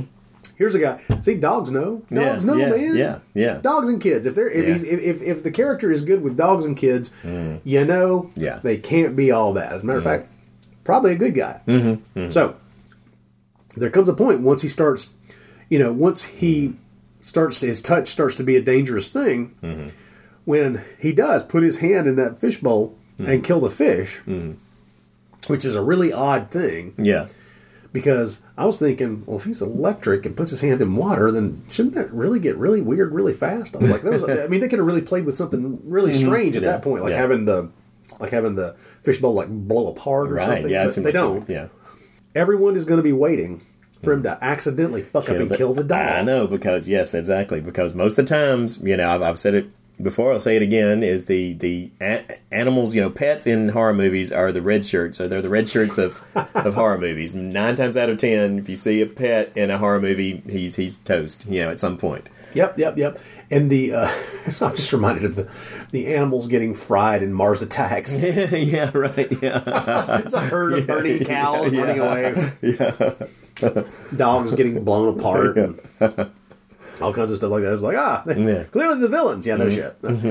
But, But yeah, as the audience, we immediately worry much more about Corky than we do about the human characters. You know, we're like, don't Yeah. don't let don't let Don't- the don't hurt the dog. yeah, you know, horribly, that is a quirk of human nature that as a Yeah, sure. filmmaker, you'd be an idiot to not to not tug on. Oh, I mean, they, oh, they totally know. Yeah, it's just yeah, throw out the family pet, have it get killed. It's instant, cheap. With the words you used, it is. It's cheap. It's very cheap. cheap, easy, uh, emotional. You know, strings tugged there. You know, Yep. So, once again, Uh, minor spoiler: the dog makes it to the end credits. yes, yes. So no dog death in this. Only only a goldfish that we really don't even see. We don't even Yeah. really get to see killed. We don't really get to know. Did I the- sound bloodthirsty We don't really get to know the goldfish. What a shame, you know. So we don't. Yeah, the goldfish really had no personality. personalities. Yeah, and the. Uh, They didn't. There were really any discussions about you know eugenics with the fish. So I don't think that there was really any reason to dislike the fish or like the fish. You're right. So it doesn't really matter. But I do, I did have to ask you now in that scene where he comes out and you know, and he's reaching around and uh, electricity goes to his fingers. Did a certain Marvel supervillain come to mind at any point? Oh yeah. Because I sat there and thinking, like, I really wonder if, because by the time Spider Man was being written and drawn In the- by Lee and Ditko. I'm guessing this film had already begun to make its probably regular rounds on shock. It was it was part of the shock. theater. It was part of the shock theater package in the fifties. So I could never wondered if at some point Stan Lee or Steve Ditko might have been watching late night television and just seen this, you know. Stan this. sitting around watching late night TV, smoking a J. and going, hey, Yeah. there's Ah, an idea. there's our next. You know, it just it's just fun to. I saw that and I thought, oh my god, it's Electro. It could have come from, could have been inspired by. Who knows? You know, well, may it's have pretty, been. it's a have pretty been. common thing, and it Yeah. might be. It's good. To, it's good to note maybe that uh, sometime in the mid '50s, uh, the the Lon Chaney Jr. low budget uh, independent film, The Indestructible Man. Is fairly similar. Mm-hmm. Yeah. The role he plays in Indestructible Man is fairly similar to the role he plays in this film. Mm-hmm. So it's not as if uh, you know maybe you know maybe somebody saw the Indestructible Man, but Yeah, at the yeah. same time, that idea of an electrified human being, Mm-hmm. you know, I'm sure that's popped up in a lot of other. No, yeah, places it was probably well. in all kinds of pulp magazines Oh, yeah. and such things I mean, too. I would guess. Well, I know I know it popped up in pulp stories. That's, Yeah, yeah, that's for sure. yeah, Ten to one, it was in a Doc Savage story. yeah, yeah. yeah. two two to one, two to one. Two, two will get you a million. Then it was in a spider novel. I'm telling you. now. Yeah, yeah. So, Ah, it's good to be home. Conventions are all right in their way, but I'm for holding them all in my own living room. Yes, I always thought them pretty much a waste of time. Same old fogies with the same old theories. Well, this wasn't so bad. Our Latin American friends are really doing some worthwhile things. By the way, where's Dan? He was sitting out in the garden just a few minutes ago. Hmm, maybe he doesn't know what time it is. Wang, call Mr. McCormick. Yes, Doctor. I'm worried about Dan. Well, what's the matter? Isn't he happy here? I guess so, but he seems to have slowed down. Perhaps it's a reaction to our experiments. Well, maybe we're crowding him too much. Well, I'll check the reports after luncheon. He's coming now, sir. is it at this point? I think we should probably say. By the way, we're going to start spoilerizing. Yeah, if you really don't want to know how it all, if you don't want to know how it all turns Yeah, out, you yeah. should stop, go watch the film, and come back. We'll because wait. we're gonna yeah we're gonna go ahead and talk about all the way through the end uh, uh, right now we're gonna Mm, Yeah. start talking about Yeah. the final sequences. Yeah. and then we'll probably backtrack a dozen different times Sure. on different different points. But uh, if you're spoiler concerned spoiler intolerant if you're uh, yeah, spoiler intolerant. there we go. That's good. That's good way to put it. And you forgot to take your med, your your your yeah. It's it's it's like uh, here we go here we go. Let's let's see if this works. Oh it wasn't. It didn't it didn't work. Damn it uh, sorry i was hoping that was going to be like a kind of a ringing bell I was thinking we do need our spoiler sound. We do need to have our own have Nash, sound. our own our own special Yeah, Bloody yeah. Pit Naschy Cast spoiler. I tell you what. I will come up with the I will come up with a um, some kind of bizarre bell sound. I'll find. Yeah, I'll see what I can find, and we will use that in the future. Yeah. See, folks, it's still nine years in, a work in progress. So we'll figure it out one day. We'll get good. I swear. Just don't hold me to that. Mm-hmm. Um, Well, next month is our ninth anniversary, so you know in February. hopefully, yeah, so- yeah. Next so- month, uh, nine years, starting with the Nash. Mhm, That's true. yep. So, this trip down memory lane brought to you by Sadness. Yeah, sad little Wasted podcasters. lives. Wasted lives. Wasted lives.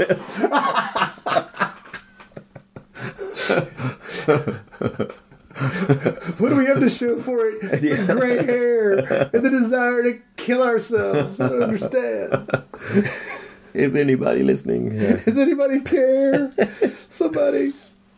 Oh, wait, we've already told them that people wrote to us, so yeah, Yeah, yeah, clearly okay. somebody cares. We're not going to get any sympathy out of this. So, okay. so uh, after June has found uh, Dr. Rigas's no- uh, Rigas's notebook, Rigas unfortunately immediately finds her with the notebook. Uh, and there's he has this quote. He says, "I've always found the female of the species was more sensitive to electrical impulses than was the male." Only as only States. Lionel Atwill can say a line Yeah. like that, and that's funny because that really is the first.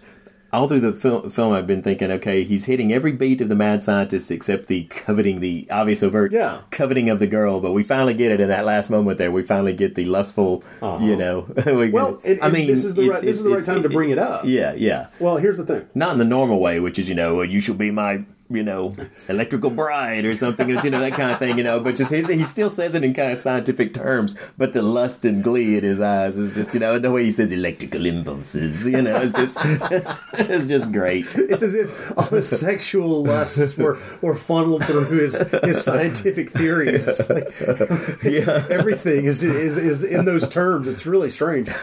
Uh, anyway, so well, here's here's the thing. Uh, we talked earlier, and, and this I know this seems like a side road before we actually get to the final scenes, but I think it's it's relevant at any point we bring it up, which is.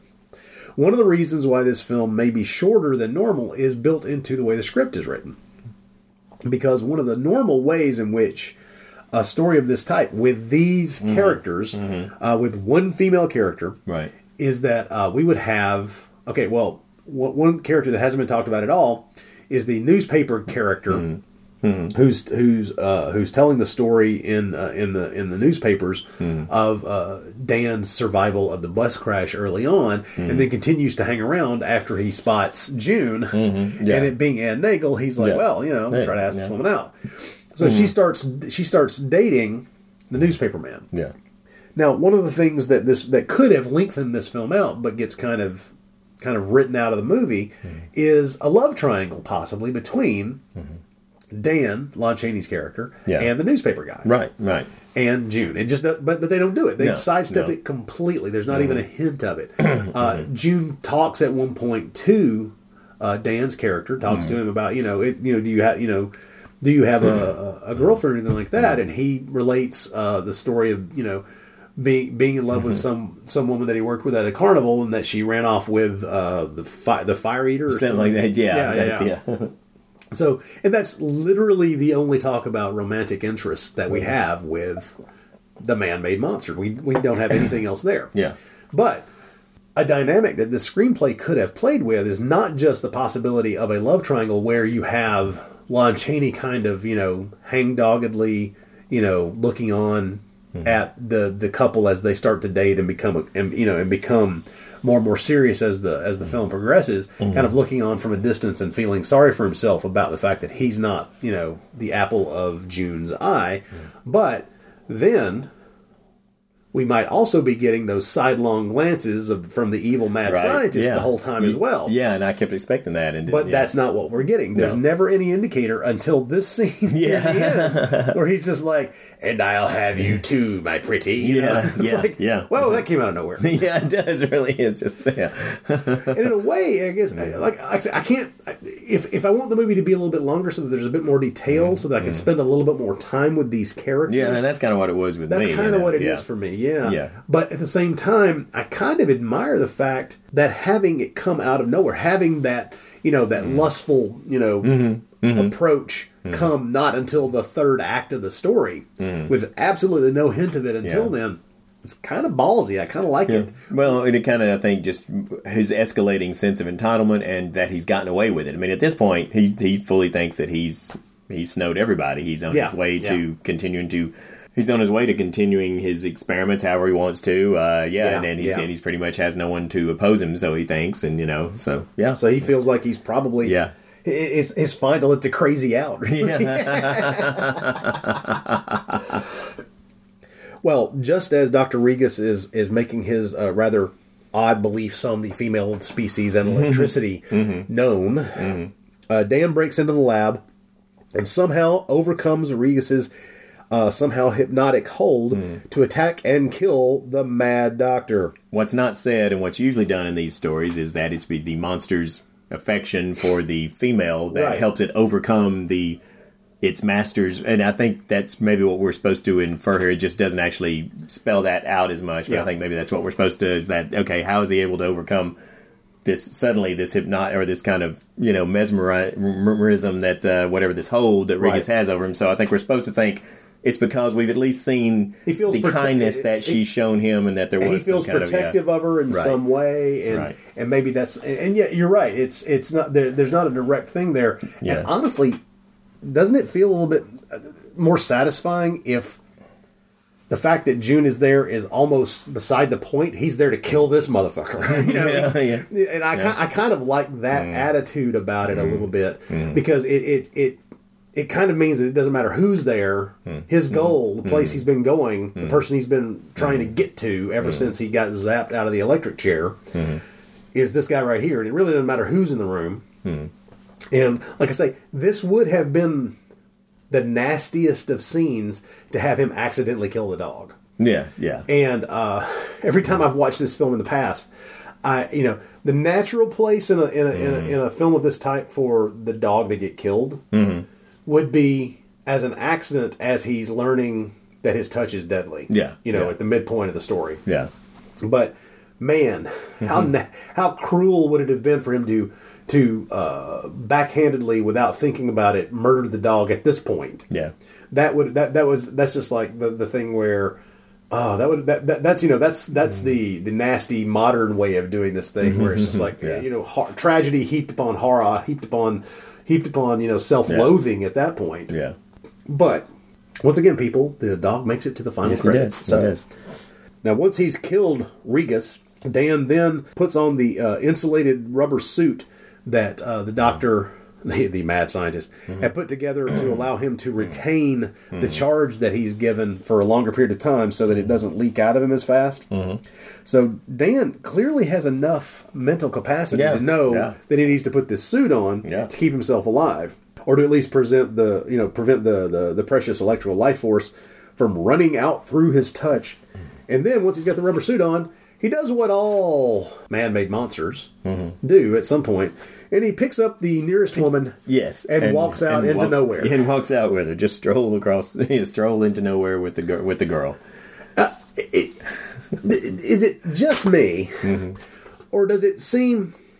And, and remember, I like this movie. Mm, okay, Oh, yeah, yeah. Mm. But does it seem to you that the reason he picks up the girl, she passes out, and he sets off carrying her across the yard and into the into the woods, is because it makes a hell of a poster? I'm totally with you. Is it just the I- imagery? I think it was purely this is the this is this is one of the things that you know we give the audience in these movies. You know, this is this is one of the the uh, tropes, whatever you want to call it. This is you know, one of the yeah. things that that the elements here is is the is is people go nuts over the you know the girl being carried away by the. It's mummy, the, the monster, the yeah, whatever, mummy, the dra- the vampire, monster, whatever you yeah. get, whatever have you. The, One wonders if they felt like it had the film had to have something like that Mm. because it was used as an image to sell the movie. Mm-hmm. The you know the sight of this you know rubber suited uh, you know Mm-hmm. zombie faced uh, Lon Chaney holding you know Anne Nagel's you know passed out body that Mm-hmm. that's a that's a piece of ad art for the film. It's uh, like I say, one wonders. We haven't had any setup within the movie No, for him having like some special affection for her, Right. other than they're very friendly. Yeah, They- right. They do. Yeah, They are yeah, friends. Don't yeah, get me wrong. yeah. But it's not as if, like I say, that kind of love triangle was there, where Yeah. Mm-hmm. in his deranged mind, you know, someone who's you know still you know now definitely not all there, Mm-hmm. that his reaction would be, well, now I'll take the woman with me. So I don't know. no, you're right. It's, It, it's it only it's really irrelevant. serves an odd purpose. of, you know- of kind of putting her in a last danger, adding to Right, the right. suspense of that they have to get her away from him in some way before Right. they can really, you know, attack him. You know, which they don't Which really. Yeah, But I mean, I mean, yeah. Now that at least does add something to the end here, where because the cops didn't show up. Uh, with the police in pursuit, Dan carries her off into the woods, becoming entangled on a barbed wire fence. His rubber suit rips, and Dan's life-giving electricity runs out of his body into the wires until he finally collapses, drained and dead. and I thought that was a nice visual. I liked that. I thought Yeah. his death scene was a good one. You know, and with the the light coming away from him down the wires, like that, was like, oh yeah, that's that's that's that's a, a nice visual way of showing this. You know, it's, it's pretty pretty cool effect. I do like the death of the character on the barbed wire fence. I mm-hmm. think it's mm-hmm. I think it's well staged and it's mm-hmm. well played, and it also is a kind of unique especially up to this point, a unique way of doing away with the sympathetic monster. Yeah. Because the movie has given us absolutely no way to think that this guy can be salvaged from his Right. predicament. So he's Right. he's to one degree or another a goner. This Mm. the, you know this character is you know one that unfortunately. The, the, be- the best you could ever say he's going to sit in a cell forever and stick Yeah. his finger in a light socket to keep himself alive. I mean, what are we going to do here, right? So interesting, and of course, it has that wonderful final moment Uh, uh, where he's lying there, drained of life, Yeah. and Corky the dog shows up mm-hmm. and sniffs around him, and then places his paws on him mm-hmm. And puts his chin down on his chest. And admit it, the, the waterworks started going at that, that point there. Now the old, the old, lump, the can't- I lump, can't- the I old can't lump, in say- the, lump in the throat. I can't say that it affected me that strongly, no, but it, it is. But it is a brilliant reason for keeping the dog Yeah, alive. You know, it's yeah. like it's not. It's not a good reason for not kill the dog. Get you get this last little grace note there. You know, that, Exactly. uh, over. So. And, and what I like is that's not uh, the final scene of the movie. I No. actually kind of like the final scene of the movie. Yeah, I do too. I do too. Because what, what the final scene of the movie is is uh, Mark, Mm-hmm. uh, played by Fred uh, Albertson, who is the uh, the newspaper reporter Mm-hmm. that's been uh, romancing June.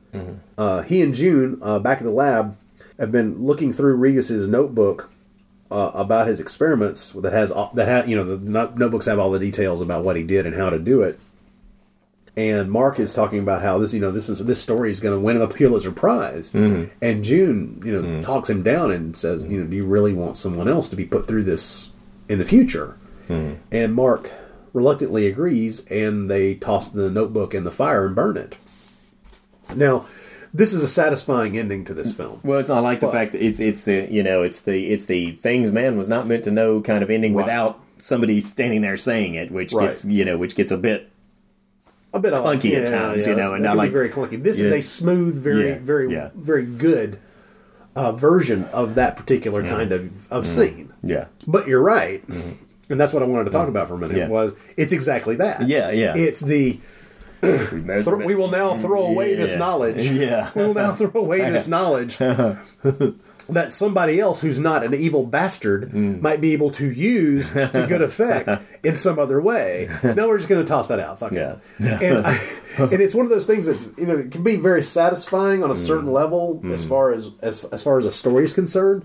But all it takes is like one moment of th- thought to make you go, no, no, no, no, no, no, no, no, no, no, hang on, Yeah. hang, hang, yeah. Not everybody's a crazy madman who's trying to create a race Right. of people that he can control. Right. Let's let's. I mean, you hold got on. this perfectly good lab taking up half the mansion. What are you going to do with it? You know, come on. Like, let's let's let's call some people who Yeah. you know aren't crazy. We'll verify. We got, we got some tests we can run them through. And George you know, Zucco's available. Let's get George Zucco in No, here. no, no, no, no, no, no, no, no, no, no, no, no. We need we need sane people. You're Yeah. you're veering off into crazy town. No, no Bela Lugosi, nor nor, nor, no, George Zucco. Uh, I'm not even going to trust Boris Karloff because No, he plays no. mad scientist. Yes, So no, Yeah. no, no, no. But the um, it's strange. Uh, I think um, in my younger days, first seeing this film in my 20s on videotape, uh, I have to say, I'd never I, that thought never crossed my mind. But every time since then, Yeah. You know, I think to myself, well, why are we tossing out information? Yeah. oh, this is this is Uh-huh. you're you know, Mm. and here's the other thing, and this might be relevant to when this movie was made. Mm. Uh, it was news uh, by the time this movie was made that one of the things, one of the defining things that was happening in Nazi Germany was book burning, Hmm. Good point. and um, it seems a little a little strange Mm-hmm. to be including what essentially is a piece. Of, it's a book burning. Yeah. Now, granted, uh, it's not that uh, you know the, the book burning done in Nazi Germany was done to you know purge the the, the, the fatherland of uh, impure and, and bad you know outside uh, influences to to pretty much symbolically purge these things that were destroying out because there was no feeling there was no Yeah, belief right. that they were destroying the works permanently that they were doing away with this information Yeah. no, nobody's That's stupid true. enough to think that these books didn't exist outside of Germany for the most Mm-hmm. part. But symbolic or not, Mm-hmm. uh, there is something very affecting. At least, I mean, for me as a bibliophile and as someone who you know Yeah. reads and collects Yeah, books and just you know loves loves you know having knowledge Mm-hmm. at my fingertips in that format. That there's a certain um, tactile sense to anyone burning Mm-hmm. a book, especially a notebook Yeah. full Yeah. of unique information, Yeah, regardless of how poorly or badly it was used by the by the, the by the discoverer of this information. There's still now, like I say, not the first time I saw the movie, Uh-huh. but every time I see it now, where I'm just kind of going, "Ah, you know, on another uh, on a simpler level, maybe maybe you know we've seen a movie where a guy has done terrible things and been driven to uh, you know driven to madness by his own personal vaunting ambition, and maybe it was just Right. trying to compare the character, the newspaper Mark Adams, with the Doctor Rigas, and showing that. He talks about the Pulitzer that we see his ambition, but he's willing to Yeah. he's willing to pass Yeah. on it for the love of the, the simple married life of love with the, the the girl, you know, and that kind of thing. And maybe it's that's maybe they're trying to draw more of a parallel between him him and Doctor Rigas than necessarily. You yeah, know, you're probably right. Yeah, maybe Yeah. it's a, it's yeah another way to look at it. So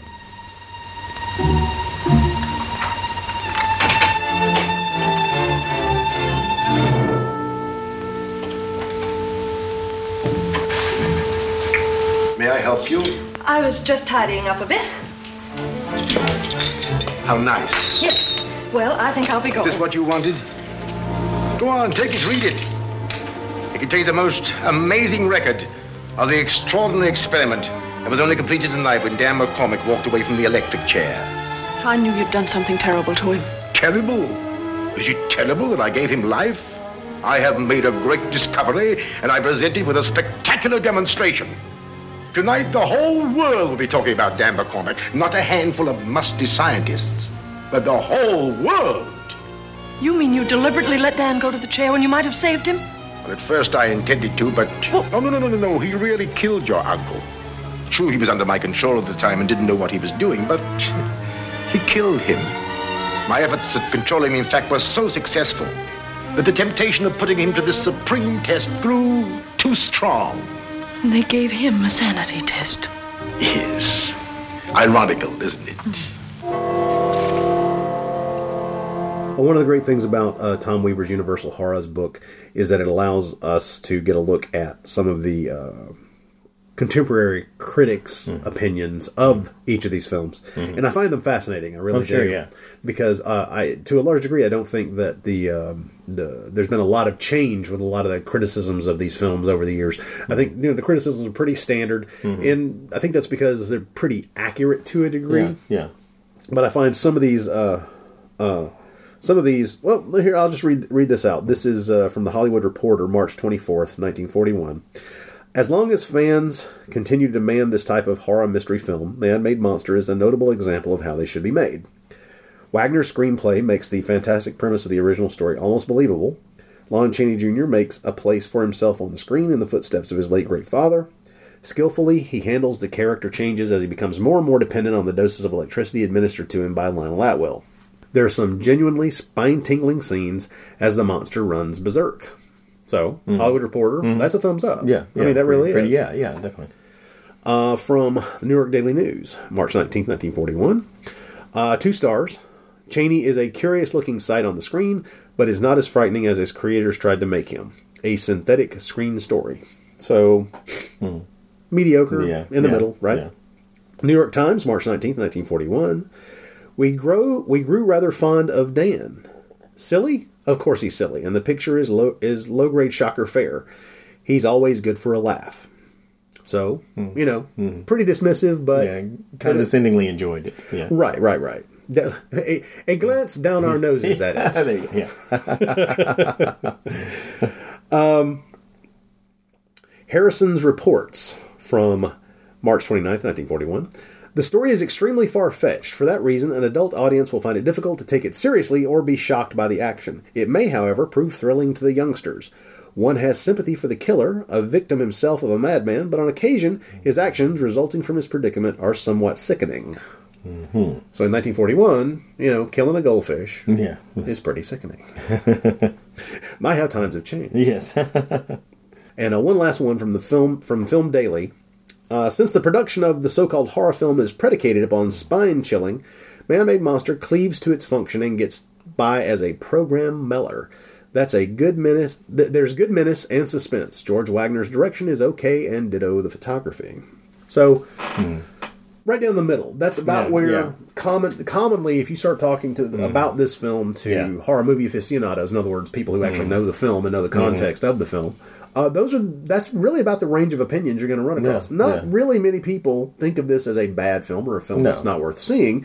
They just think it's kind of you know They're not going to put it at the top rank of the Universal run either. You know, they're going to say serviceable, fun, you know, you know undemanding. yeah, yeah, yeah. competently made. Yeah, Yeah, and it certainly is It is. all of those things. yeah, And I think it's very telling that uh, Universal was very happy with uh, George Waggner's work on this, you know, both Mm-hmm. polishing the script and the direction, this and the, the co feature, Horror, Horror Island, in that uh, after this, Mm-hmm. uh, they signed him to do seven more films.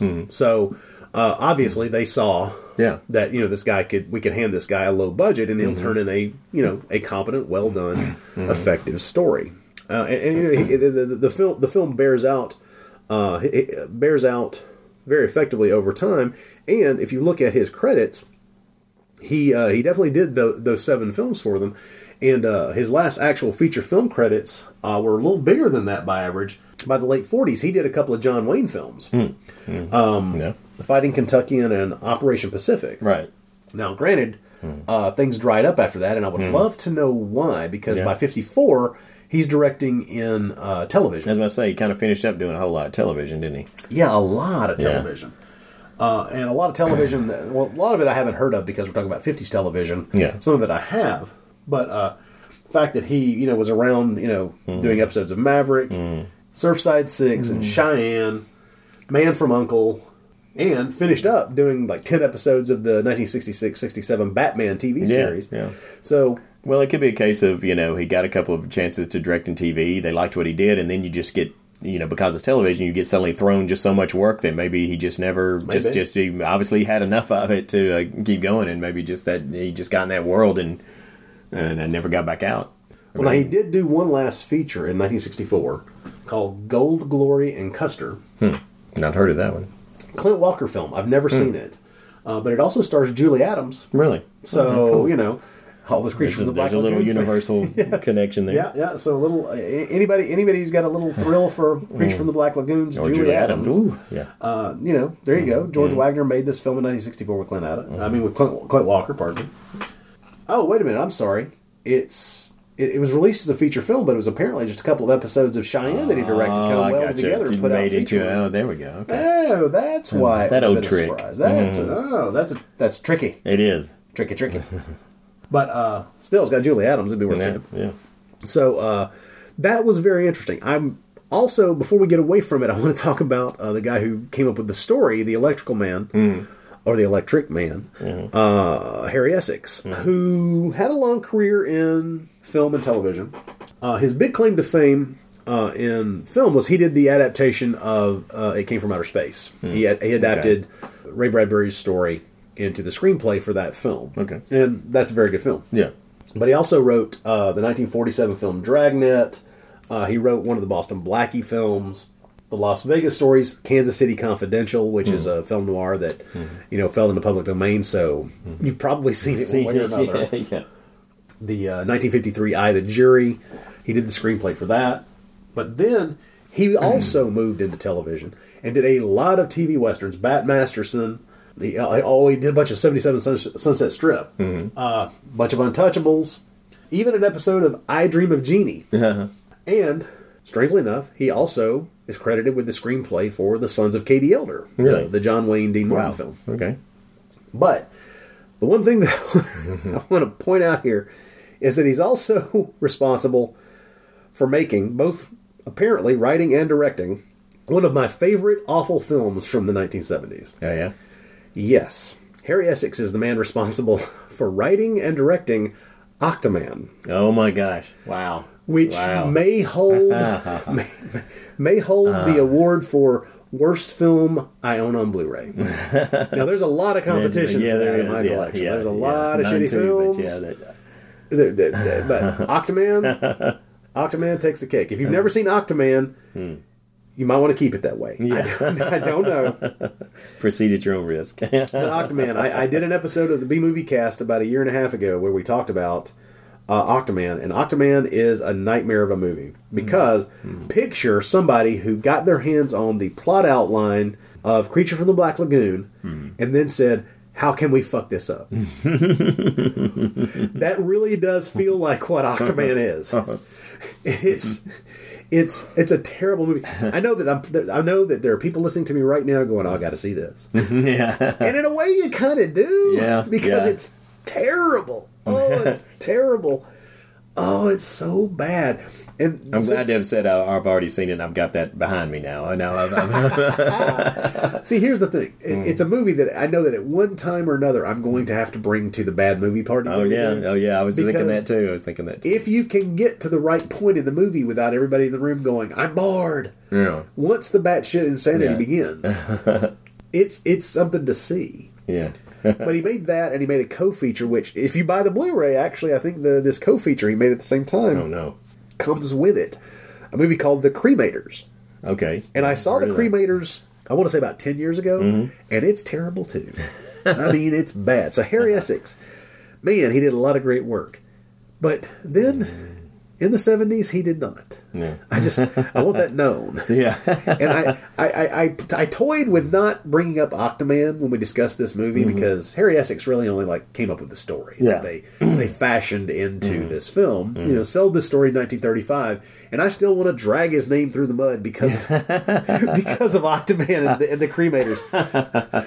but I just I, I, I had to. I couldn't stop myself because let's be honest, man, Octoman's on Blu-ray. What is wrong Yeah. with what is wrong with the world? Where are we? How does this happen? This is this is. We managed to get through this without talking about Lionel Atwill's Christmas Eve orgy, though. yeah, we did. That's true. That's true. So I feel, I feel that we've accomplished a little something there. Uh, yeah. So, so folks, man-made monster, Troy. What do you think? What, what did you end up giving it on the one to ten scale? What, do- what do you what do you feel man-made monster should get? Well, I gave it a seven Oh, because I think it does what it probably was originally intended to do quite quite well. Um, you know, we can talk about the fleshing out of the story we might have liked to have, have seen in the characters, but I don't think they, they wanted an hour long you know program as Yeah. they call it. Uh, they wanted, I think, a film that fits. uh, It's a genre that I, I think, if you can call it a genre, it's a type of film that I, I've always kind of enjoyed, and it's a kind of particular to the '40s and a, a bit uh, a bit into the 50s is uh, I guess what you'd call a gothic sci-fi where you know it's a science fiction themed film but you can tell that they're still trying to yeah shoehorn it within that universal horror that what had what had made their name or what had gotten them a lot of bucks anyway and so Yeah. with this film of this type where you've got you've got labs and you've got scientific concepts but you've also got people wandering through dark you know woods and you've got shadows in the wild. I mean, they even I even love the fact that the area that the that the Doctor Lawrence's mansion is in is called the Moors. You know, yeah, yeah. you know, you've and you've got the monster carrying away the the the girl. Of course, yeah. So I think it was uh they were at the, and like I said that you can almost kind of think of Plan Nine as uh, from outer space as a very sort of late entry into that type of, of thing there. You know, True, but, but just kind of still capture that same sort of. Let's give people the misshrouded graveyards at the same time that we give them you Flying know, saucers, the flying yeah. saucers, you know, and, and so I think this it's it's that kind of genre that I, I, I enjoy a lot, you know, and that um, I think it's well acted, you know, I I, I, Yeah. Like other characters. Uh, Well, I think uh, At- Atwill takes the cake, but Lon Yeah. Chaney's very good in it. He is, uh, and Anne Nagel again. I, getting back to her character, really, uh, I thought it was cool that June, her character, is really the one that she's the only one that really notices that I mean something's going wrong here. You know, she's the one that kind of Yeah, drives the. yeah. Besides what doc, what sides Doctor Rigas's evil deeds, you know, she's kind of the counter to that. Is that really she's the one who throughout the whole film is noticing. What really should be sending up a red flag to everyone around her, you know, but she's the one that's like, look, there's something seriously wrong with Dan. I don't trust this doctor and she's the one who even makes you know when she's on the date with Mark, she's the one who makes him stop and says like, "I can't do Yeah, this. she- Something, yeah, something's she's wrong so back home. We bothered got by- back." And. I and I like the fact that her character was given that much of a you know intelligence Yeah. there. Yeah. I think it's interesting that uh, all of the characters in the movie, except Lionel Atwill, are likable characters. Yeah, yeah, And I think that one of the things that makes them all likable is we don't have that kind of almost expected, you know, love triangle going on. yeah, yeah. Uh, and um, because, of course, once again, as soon as you talk about the fact that she's the one that notices early on that something's Mm-hmm. going on with Dan, uh, you know, it, it it would you know it's such a natural play into that Mm-hmm. that kind of thing where she she she's so keyed into how he how he reacts to her Mhm. because of his attraction, the, the, Mhm. the attraction that isn't there in the film as, Yeah. as we have it. But that would be the, the the thing that you know she would notice it dropping away. Mhm. She would notice that he you know he's it's not there anymore. And at first she might might dismiss it as kind of the natural outgrowth of her having made a choice and it not being him, Mhm. but then starting to realize no no no this is something different. Mhm. But then again that would take more running time. That would take Yeah. more you know that would take more that would take a couple of more scenes. And like you say, yeah, they wanted this thing to be an hour. It's clear. Yeah. But once again, that running time, that abbreviated running time, is another thing that once it, it, it indicates to me that they they probably trimmed this down from Hmm. just a slightly longer Yeah. length. Yeah, probably Not, so. not you know they didn't chop, chop half an hour or even fifteen Yeah. minutes out of it, but they did trim it down a Yeah. bit. I think. But they were thinking in double in terms of double bills by this point. You know, oh yeah, and, this this uh, went out as a double bill with uh, yeah, we said with Horror horror, horror, Island, yeah. island. Yeah, yeah. I mean, it's not a great film, but uh, and it's a very cliched film. I mean, it's it's it doesn't do anything really new if you were to describe the basic plot elements Yeah, there. you know, not. but but it but it, it takes a new. But what it visually shows you is something that hadn't been seen a whole lot before. So you know, it taking the the basic big plot points and kind of doing some cool stuff with them. Oh, and it has some real energy too. Yeah, exactly. I mean, yeah, I mean, think and- so. and the energy the energy doesn't just come from the, the short running time either. So No. I, I think a, a lot of that is- comes from the actors, It it starts off from- with a bang. Yeah, it that, that that amazing scene at the beginning, Mhm. and the, the the ending is very bracing. Yeah. Uh, even though the, you know we talked about the the kind of moments that you know we're, we're not seeing him in the electric chair and things like that. Things that are either budgetary or made made as a choice to so that we don't see this sympathetic character do things that we don't that won't Mhm. give us any sympathy for him at all. Yeah. What I've often said is the the difference to me between a six and a seven in rating, ratings is the seven is the film that I'm is a film that I could see myself you know watching again at some point. You know, d- Oh, just okay. choosing to like oh, I'd like to see this again at some point. You know, whereas the sixes may be ones that. I think Maybe, like did okay with what it did, but I just probably won't, you know, probably won't get that urge to see. But you know, this is a film that that that I think I could return to every now and then, and and and enjoy it. Yeah. Well, uh, actually, that's that, that's interesting you put it that way because I, I fall on I fall with a six on the scale. Okay. Because Hmm. because I, I do. I mean, there are movies I would rate a five or a six as Mhm. well that I that I generally return to on, on a Mm. fairly regular basis just because Mm. of some in you know something inherent within them. Yeah. Uh, you know, five is you know five is you know a marginal film that that I don't think is necessarily bad. Six is one that I think is actually pretty good, but Mhm. not exceptional, Mhm. and it falls into that category. And I, Mhm. the reason I, I say six instead of seven is, like I say, the thing that'll draw me back to this film are the specifics within it. Mhm. Lionel Atwill playing a mad scientist. Yeah. Lon Chaney turning in the first of what would become many Mhm. of these types of roles for Universal. Yeah. The special effects, Mhm. the the the short length. I'll be Mhm. honest, the short length is one of those things that draws me to films like this because Mhm. man, you can just you know Yeah. it's, it's like it's like you know eating popcorn. They're they're, they're fast and fun. Right, yeah. and so it's not as good as some of the films that are coming down the pike. Mhm. Uh, Oh, no, it's no, not. It's not. Um, my memory is that I liked. And I haven't watched it in years, so this could change. My Mhm. memory is I liked Horror Island better. Okay. My my knowledge is I know I like The Wolfman better. Mm-hmm. I know I like Ghost of Frankenstein more. Mm. Things of that th- things of that nature. So those are the things like playing in my mind that Mm. we'll see as we go through this over time. See how those Yeah. things alter. Oh yeah, yeah. But uh, it, it, it's a good film and one that I think puts us puts us in the right spot. This actually feels like this movie. If it wasn't for a couple of the movies that we covered Mm. that came out in 1940, this is the movie that actually feels a lot like we're starting the 1940s The 40s. Universal. Is, yeah, I agree with that. I agree with that. Um, yeah, the other films like Invisible Man Returns almost seem like a. Uh, they're almost holdovers. Yeah, they almost feel like yeah, exactly. Yeah. They almost feel like they're kind of the tail end, trailing off Right, the end of the right. 30s feel, and now we're starting to get into yeah, starting to get into 40s feel. The, yeah. the only the only movie from last year that I don't think feels that way is The Mummy's Hand. The Mm, Mummy's Hand yeah. feels like you know another one that's that's like kind of the start of something Mm. because it is because Yeah, it's the start right, of you know yeah. of a four film series. Yeah. But this is the movie that.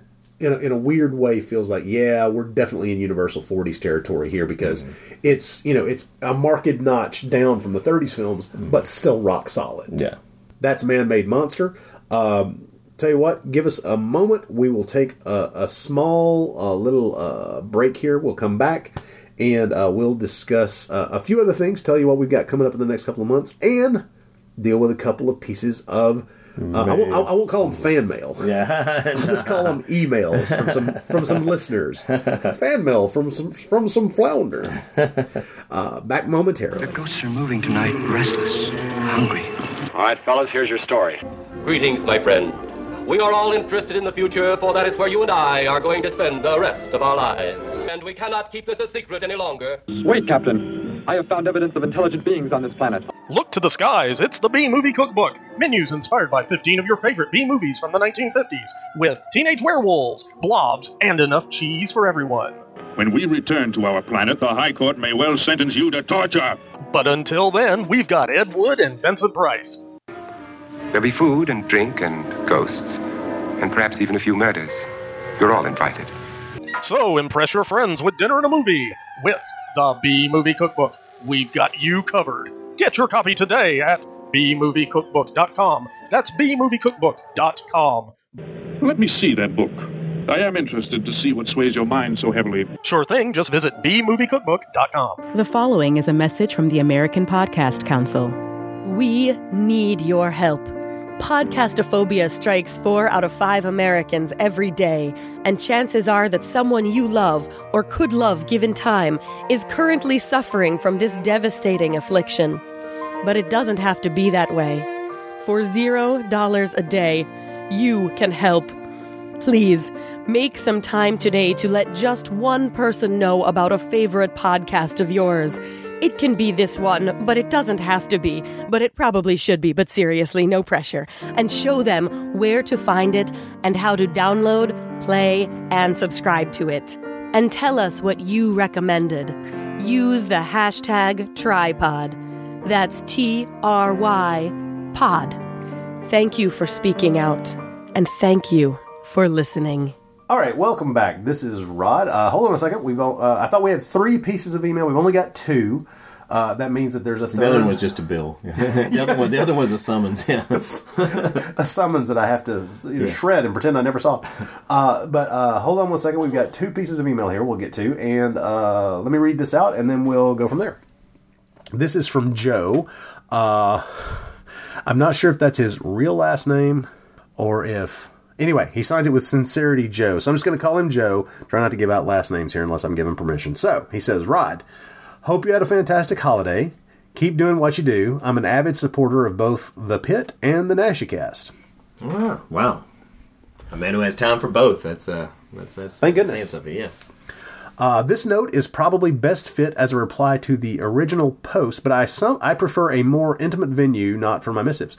Watching the extras on one of the recent Severin D'Amato Blu-rays, uh, that would be absurd. Uh, Anthropophagus mm. or uh, Death He's not sure. Mm. He says, "Clued me into Filmirage." F- Filmirage, by the way, that's a production, uh, a production company, an, an, an, Italian production company, or maybe just European. I think they were Italian. Should it have surprised me that my quest for more info on this venture brought me to your blog? Do all roads end in Tennessee these days? he says, I'll let you decide. Anywho, have you dove any deeper into Filmirage? Seen anything else that I need to check out. I don't know what, what it is that fascinates me about these weird, cheap Italio oddities. There is something alluring about their languid, dreamlike pace. And is it just me, or do they all look like Joe Joe, Joe D'Amato rubbed some leftover Vaseline from his sex films over the camera lens on all these movies?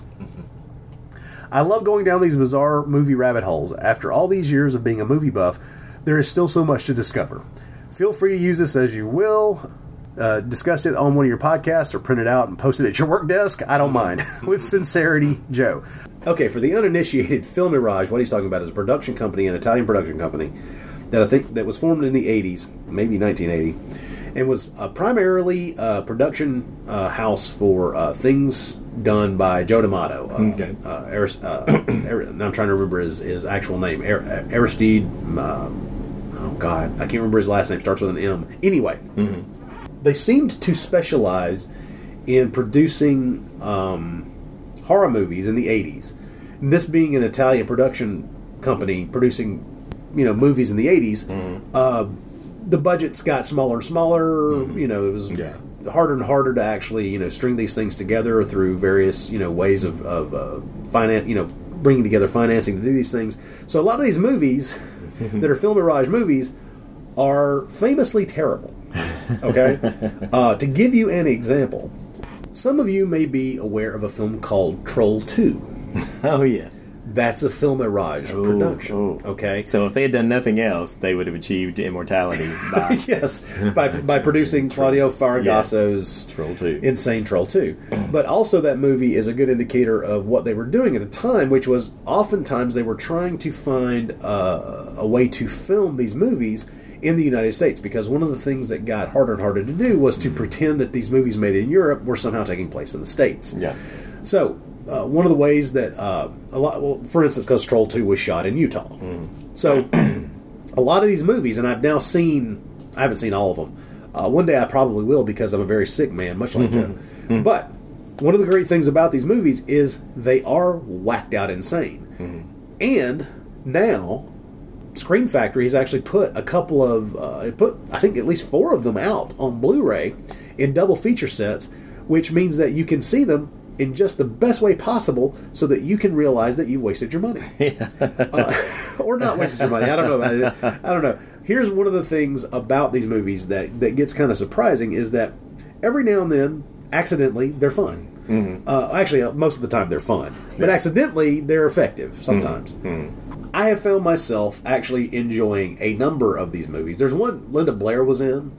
Oh yeah. Uh, yeah, I think I, I think it's called Witchery. I can't, I Oh, can't yeah. remember. Witchery or Witchcraft, and then one called Ghost House and Ent- Interzone. Uh, they once again didn't shy away from trying to pretend that their films were uh, sequels to a much more famous movie. course, so you yeah. got like House Three or things like that, right? Because of course, Troll Two is another famous example of that. Yeah. But the joy about going through the Filmirage movies is that it would be you'd be hard pressed to think that any of them are you know classic cinema, but they almost always find a way to be entertaining, even if only in spots. Are the qualities of entertainment something you would like recommend to someone else?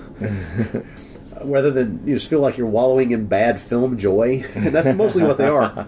You said the uh, they're responsible for uh, that was they put out absurd and uh, was it Oh, oh, oh. So now, unless I'm wrong, like the Ator movies were Filmirage movies. They did. I, they did a few. They produced a few um, post-apocalyptic movies because, of Oh, course, we're talking yeah. about the '80s, 80s, so we're oh, talking sure, about anything that, you know post Road Warrior, right? Yeah. A number of these movies, by the way, are famous for having ended up in one form or another on Mystery Science Theater, like Quest for the Mighty Sword. Mhm. So you know, Oh, yes, Remember, God, once again, yes. it's the '80s, so we're Yeah. getting the occasional, you know, like fantasy, Fantasy, epic, yeah. epic and massive where, quotes. where you take warriors, lost, world, words like that, and just sort of shift them around in different order, and you know, Exactly, Kingdom is another one. Throw Kingdom in there. And they also produced some of the last movies that uh, Lucio Fulci made as well. Oh, yeah. Which in Italy, I think they went. They were. They were. They were. Some of them were television movies, like Door to Silence. Mm-hmm. But I think they got released to theaters in some countries. There were at least you know. Three dozen or forty of these things, Mm-hmm. and not all of them are gold. Some of them are sex films, you know, just basically erotic, you know. Erotic films of some type or another. Mhm. So, not really my cup of tea necessarily is something I want to collect or you know, Yeah. Delve into more than once or you know, get halfway Yeah. through it and realize, okay, I'm checking out of this. Yeah. Because let's be honest, most of these movies are Joe D'Amato movies or, or movies that Joe D'Amato might would have his hands in one way or Yeah. another. Yeah. So if you com- if you think about if you've seen Troll 2, if you think about the the level of kind of madness that Claudio Fragasso brought to that, Mm-hmm. Yeah. that's kind of similar to most of them. Mhm. There's the occasional one that that might rise above that. That might be a little bit better. I'm a big fan of Ator. I think I think Mm. Ator, the Mm, Fighting mm, Eagle, mm. is a fun movie. Oh, I, yeah. I, I think that it shows its budget very easily. Yeah. but it's still something that I enjoy. Mm-hmm. Um, and if you want to have some real fun, watch the Ator sequels because by the time you get to the third Ator Oh, movie. boy. You are talking about a movie. I don't even know if that's a Filmirage movie. I guess it has to be. But if you once you get to the third Mm. Ator movie, it's like it's it's like this bizarre experimental art film done as an Ator movie. It makes it's just the strangest thing ever. Um, as a matter of fact, that's something I might, I might need to show more people Ator three because it's it's madness on a stick. But Film stuff, it's something worth delving into. But you really, I got to warn people: don't, don't take this as um, some kind of endorsement because you you may having already listened to some of the titles.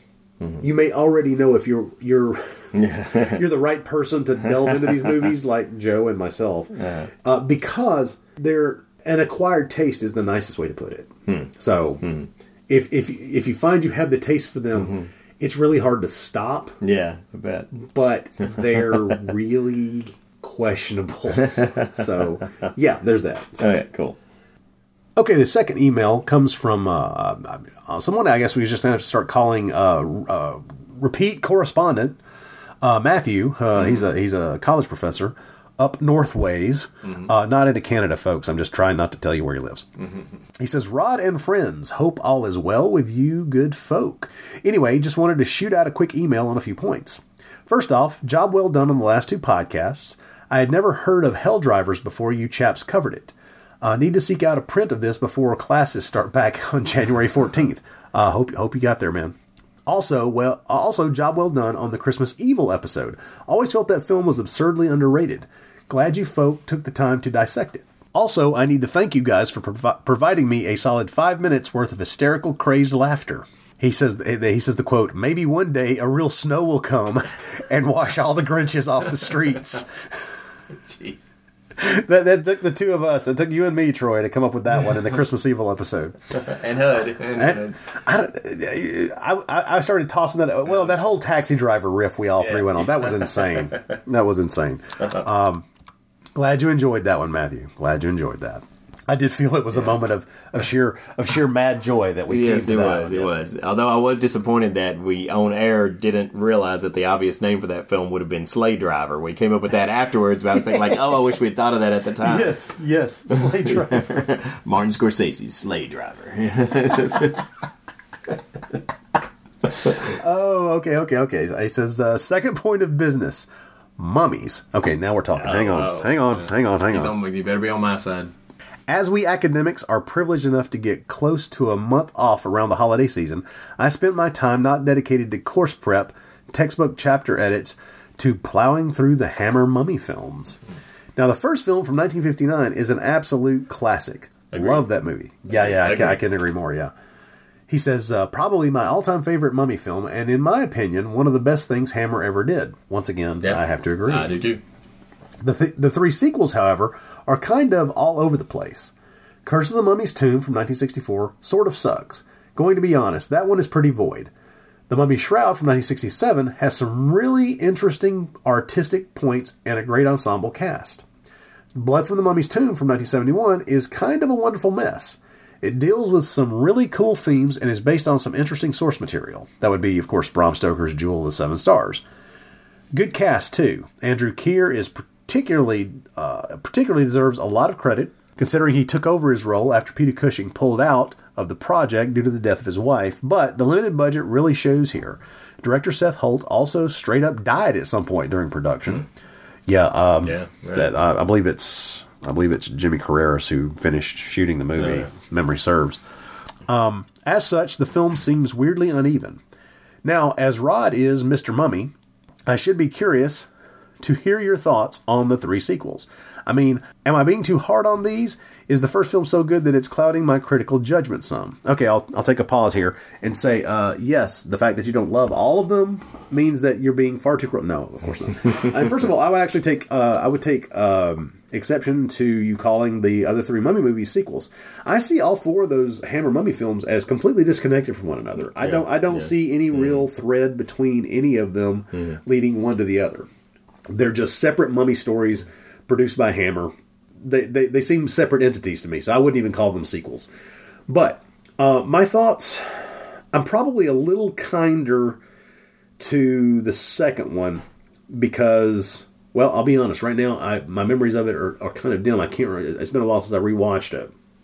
I've always felt the Mummy Shroud got, gets short shrift because when I first saw it, when it first came out on videotape over here in the states from uh, Anchor Bay, I remember seeing it and really enjoying it, and then hearing nothing but derisive comments about it for years after the fact, and which made me go back and rewatch it again, enjoy it, and then listen to the derisive comments again, and going, "What the hell are they seeing in it that's so bad that I'm not seeing?" So I, I agree with you. I think the Mummy Shroud is is, is a pretty good little film. Uh, Blood from the Mummy's Tomb is an odd. It's an odd film, uh, and, and it's one that very much tries to take a different tack on the whole mummy idea, and I think that that's one of the things that makes it very interesting. that and its female lead. Oh, yes. you, you said it, I didn't, but I was thinking it. yeah, yeah, yeah. Uh, I enjoy all four of them. yes, to a degree, the incredible high quality of the 1959 film is it, it casts a long shadow over these other three films, sequels Yeah. or not. Yeah. So yeah, I think I think you may be right about that, especially if you watch them.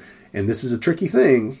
If you watch them in close succession to each other, if you watch them one after the other, that the the qualities that are so solid mm-hmm. and so subtle and so sharp in that original film, if you're looking for that kind of thing in those sequels, it's a different bag. it's di- it's different creators, it's different actors, it's a whole different production uh, staff. It's a very different animal, and you know they weren't aiming to accomplish the same thing. Very different stories.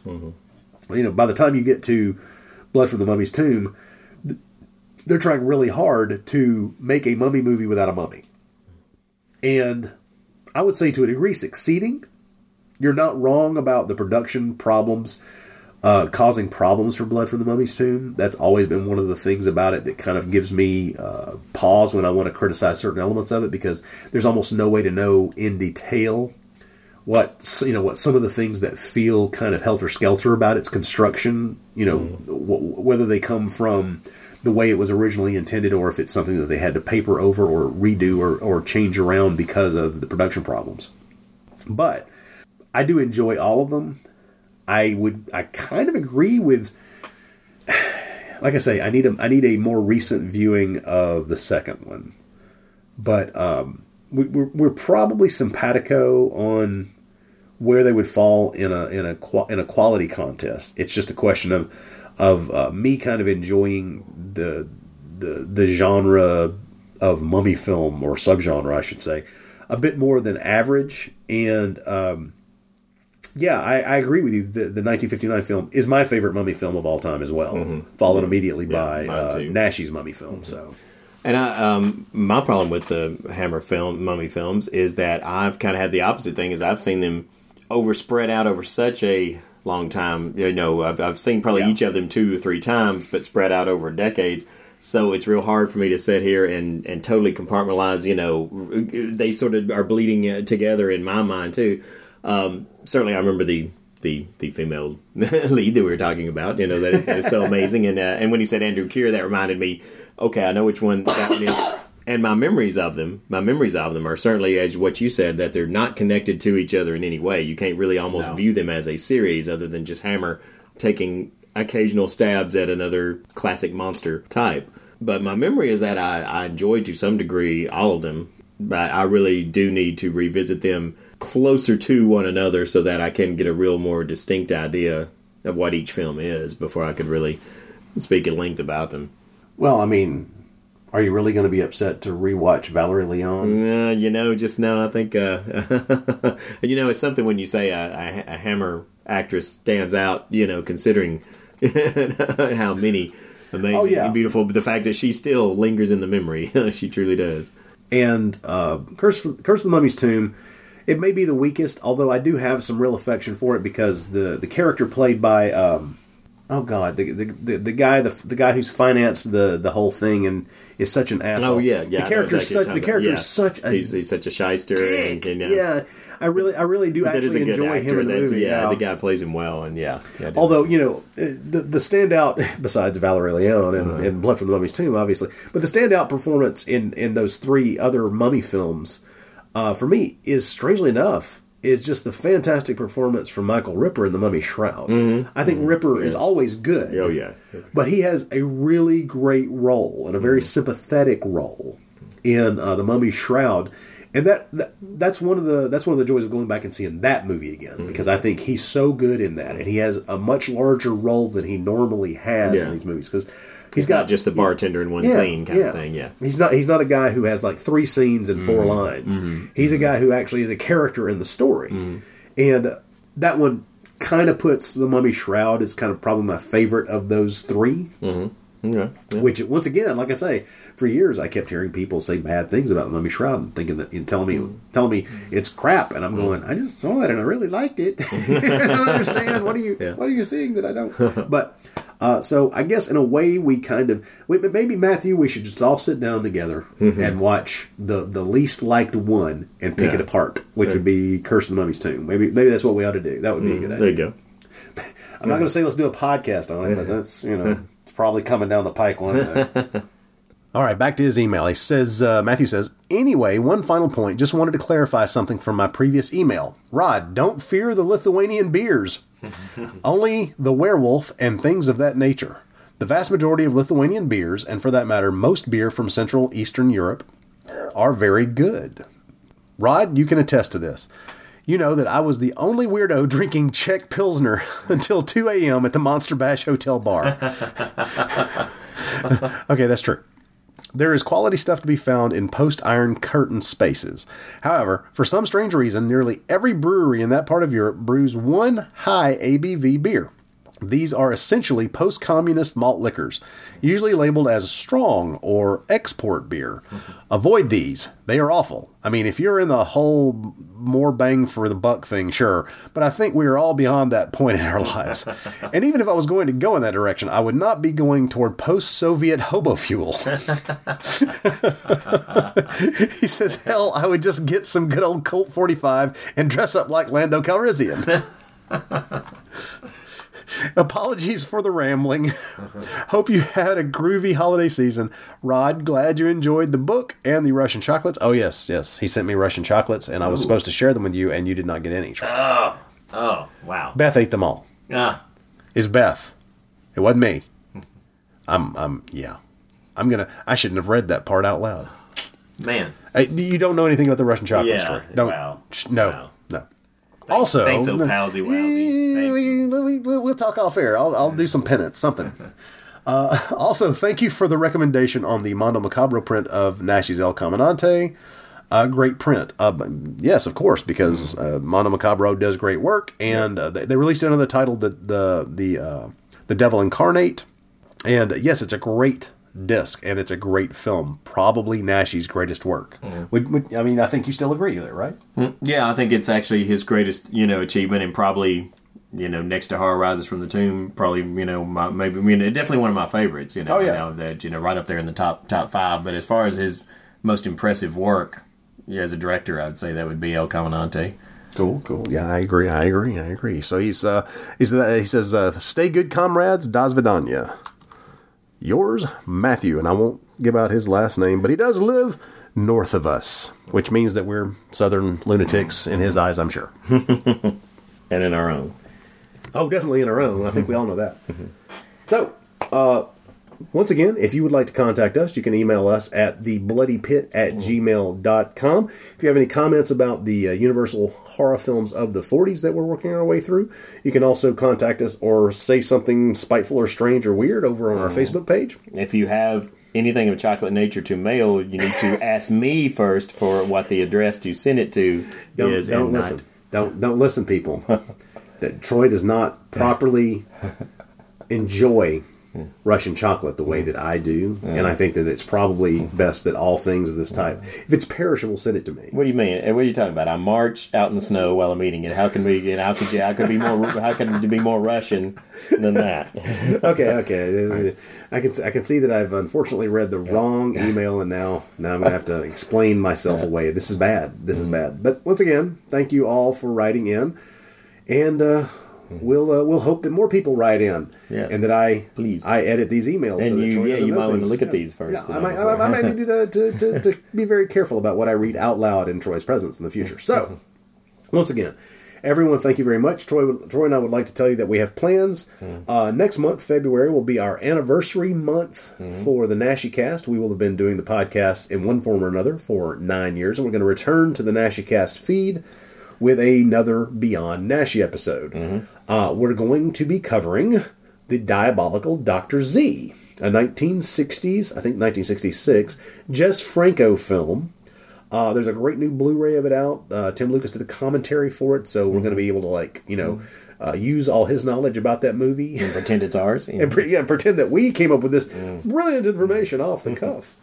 Uh, but uh, Diabolical Doctor Z, one of my favorite of um of uh, Jess Franco's black and white features. Going to be very. I guess. I guess we kind of really jumped around with Franco because we covered Oh, absolutely, of Doctor yeah. Orloff early on. Yeah, yeah. And then Lorna the Exorcist and Was our was Orloff? Was that the first Franco we did?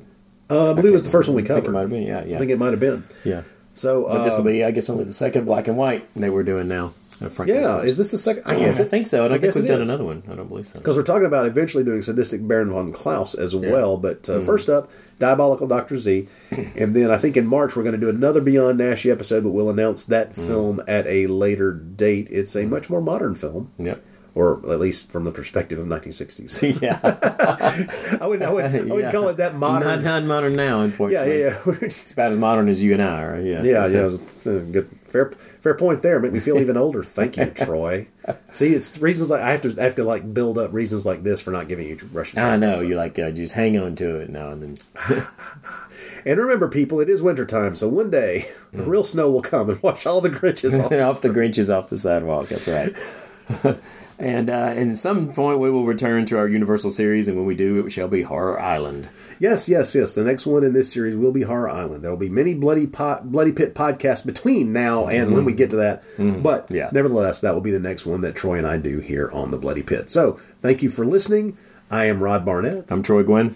Bye now.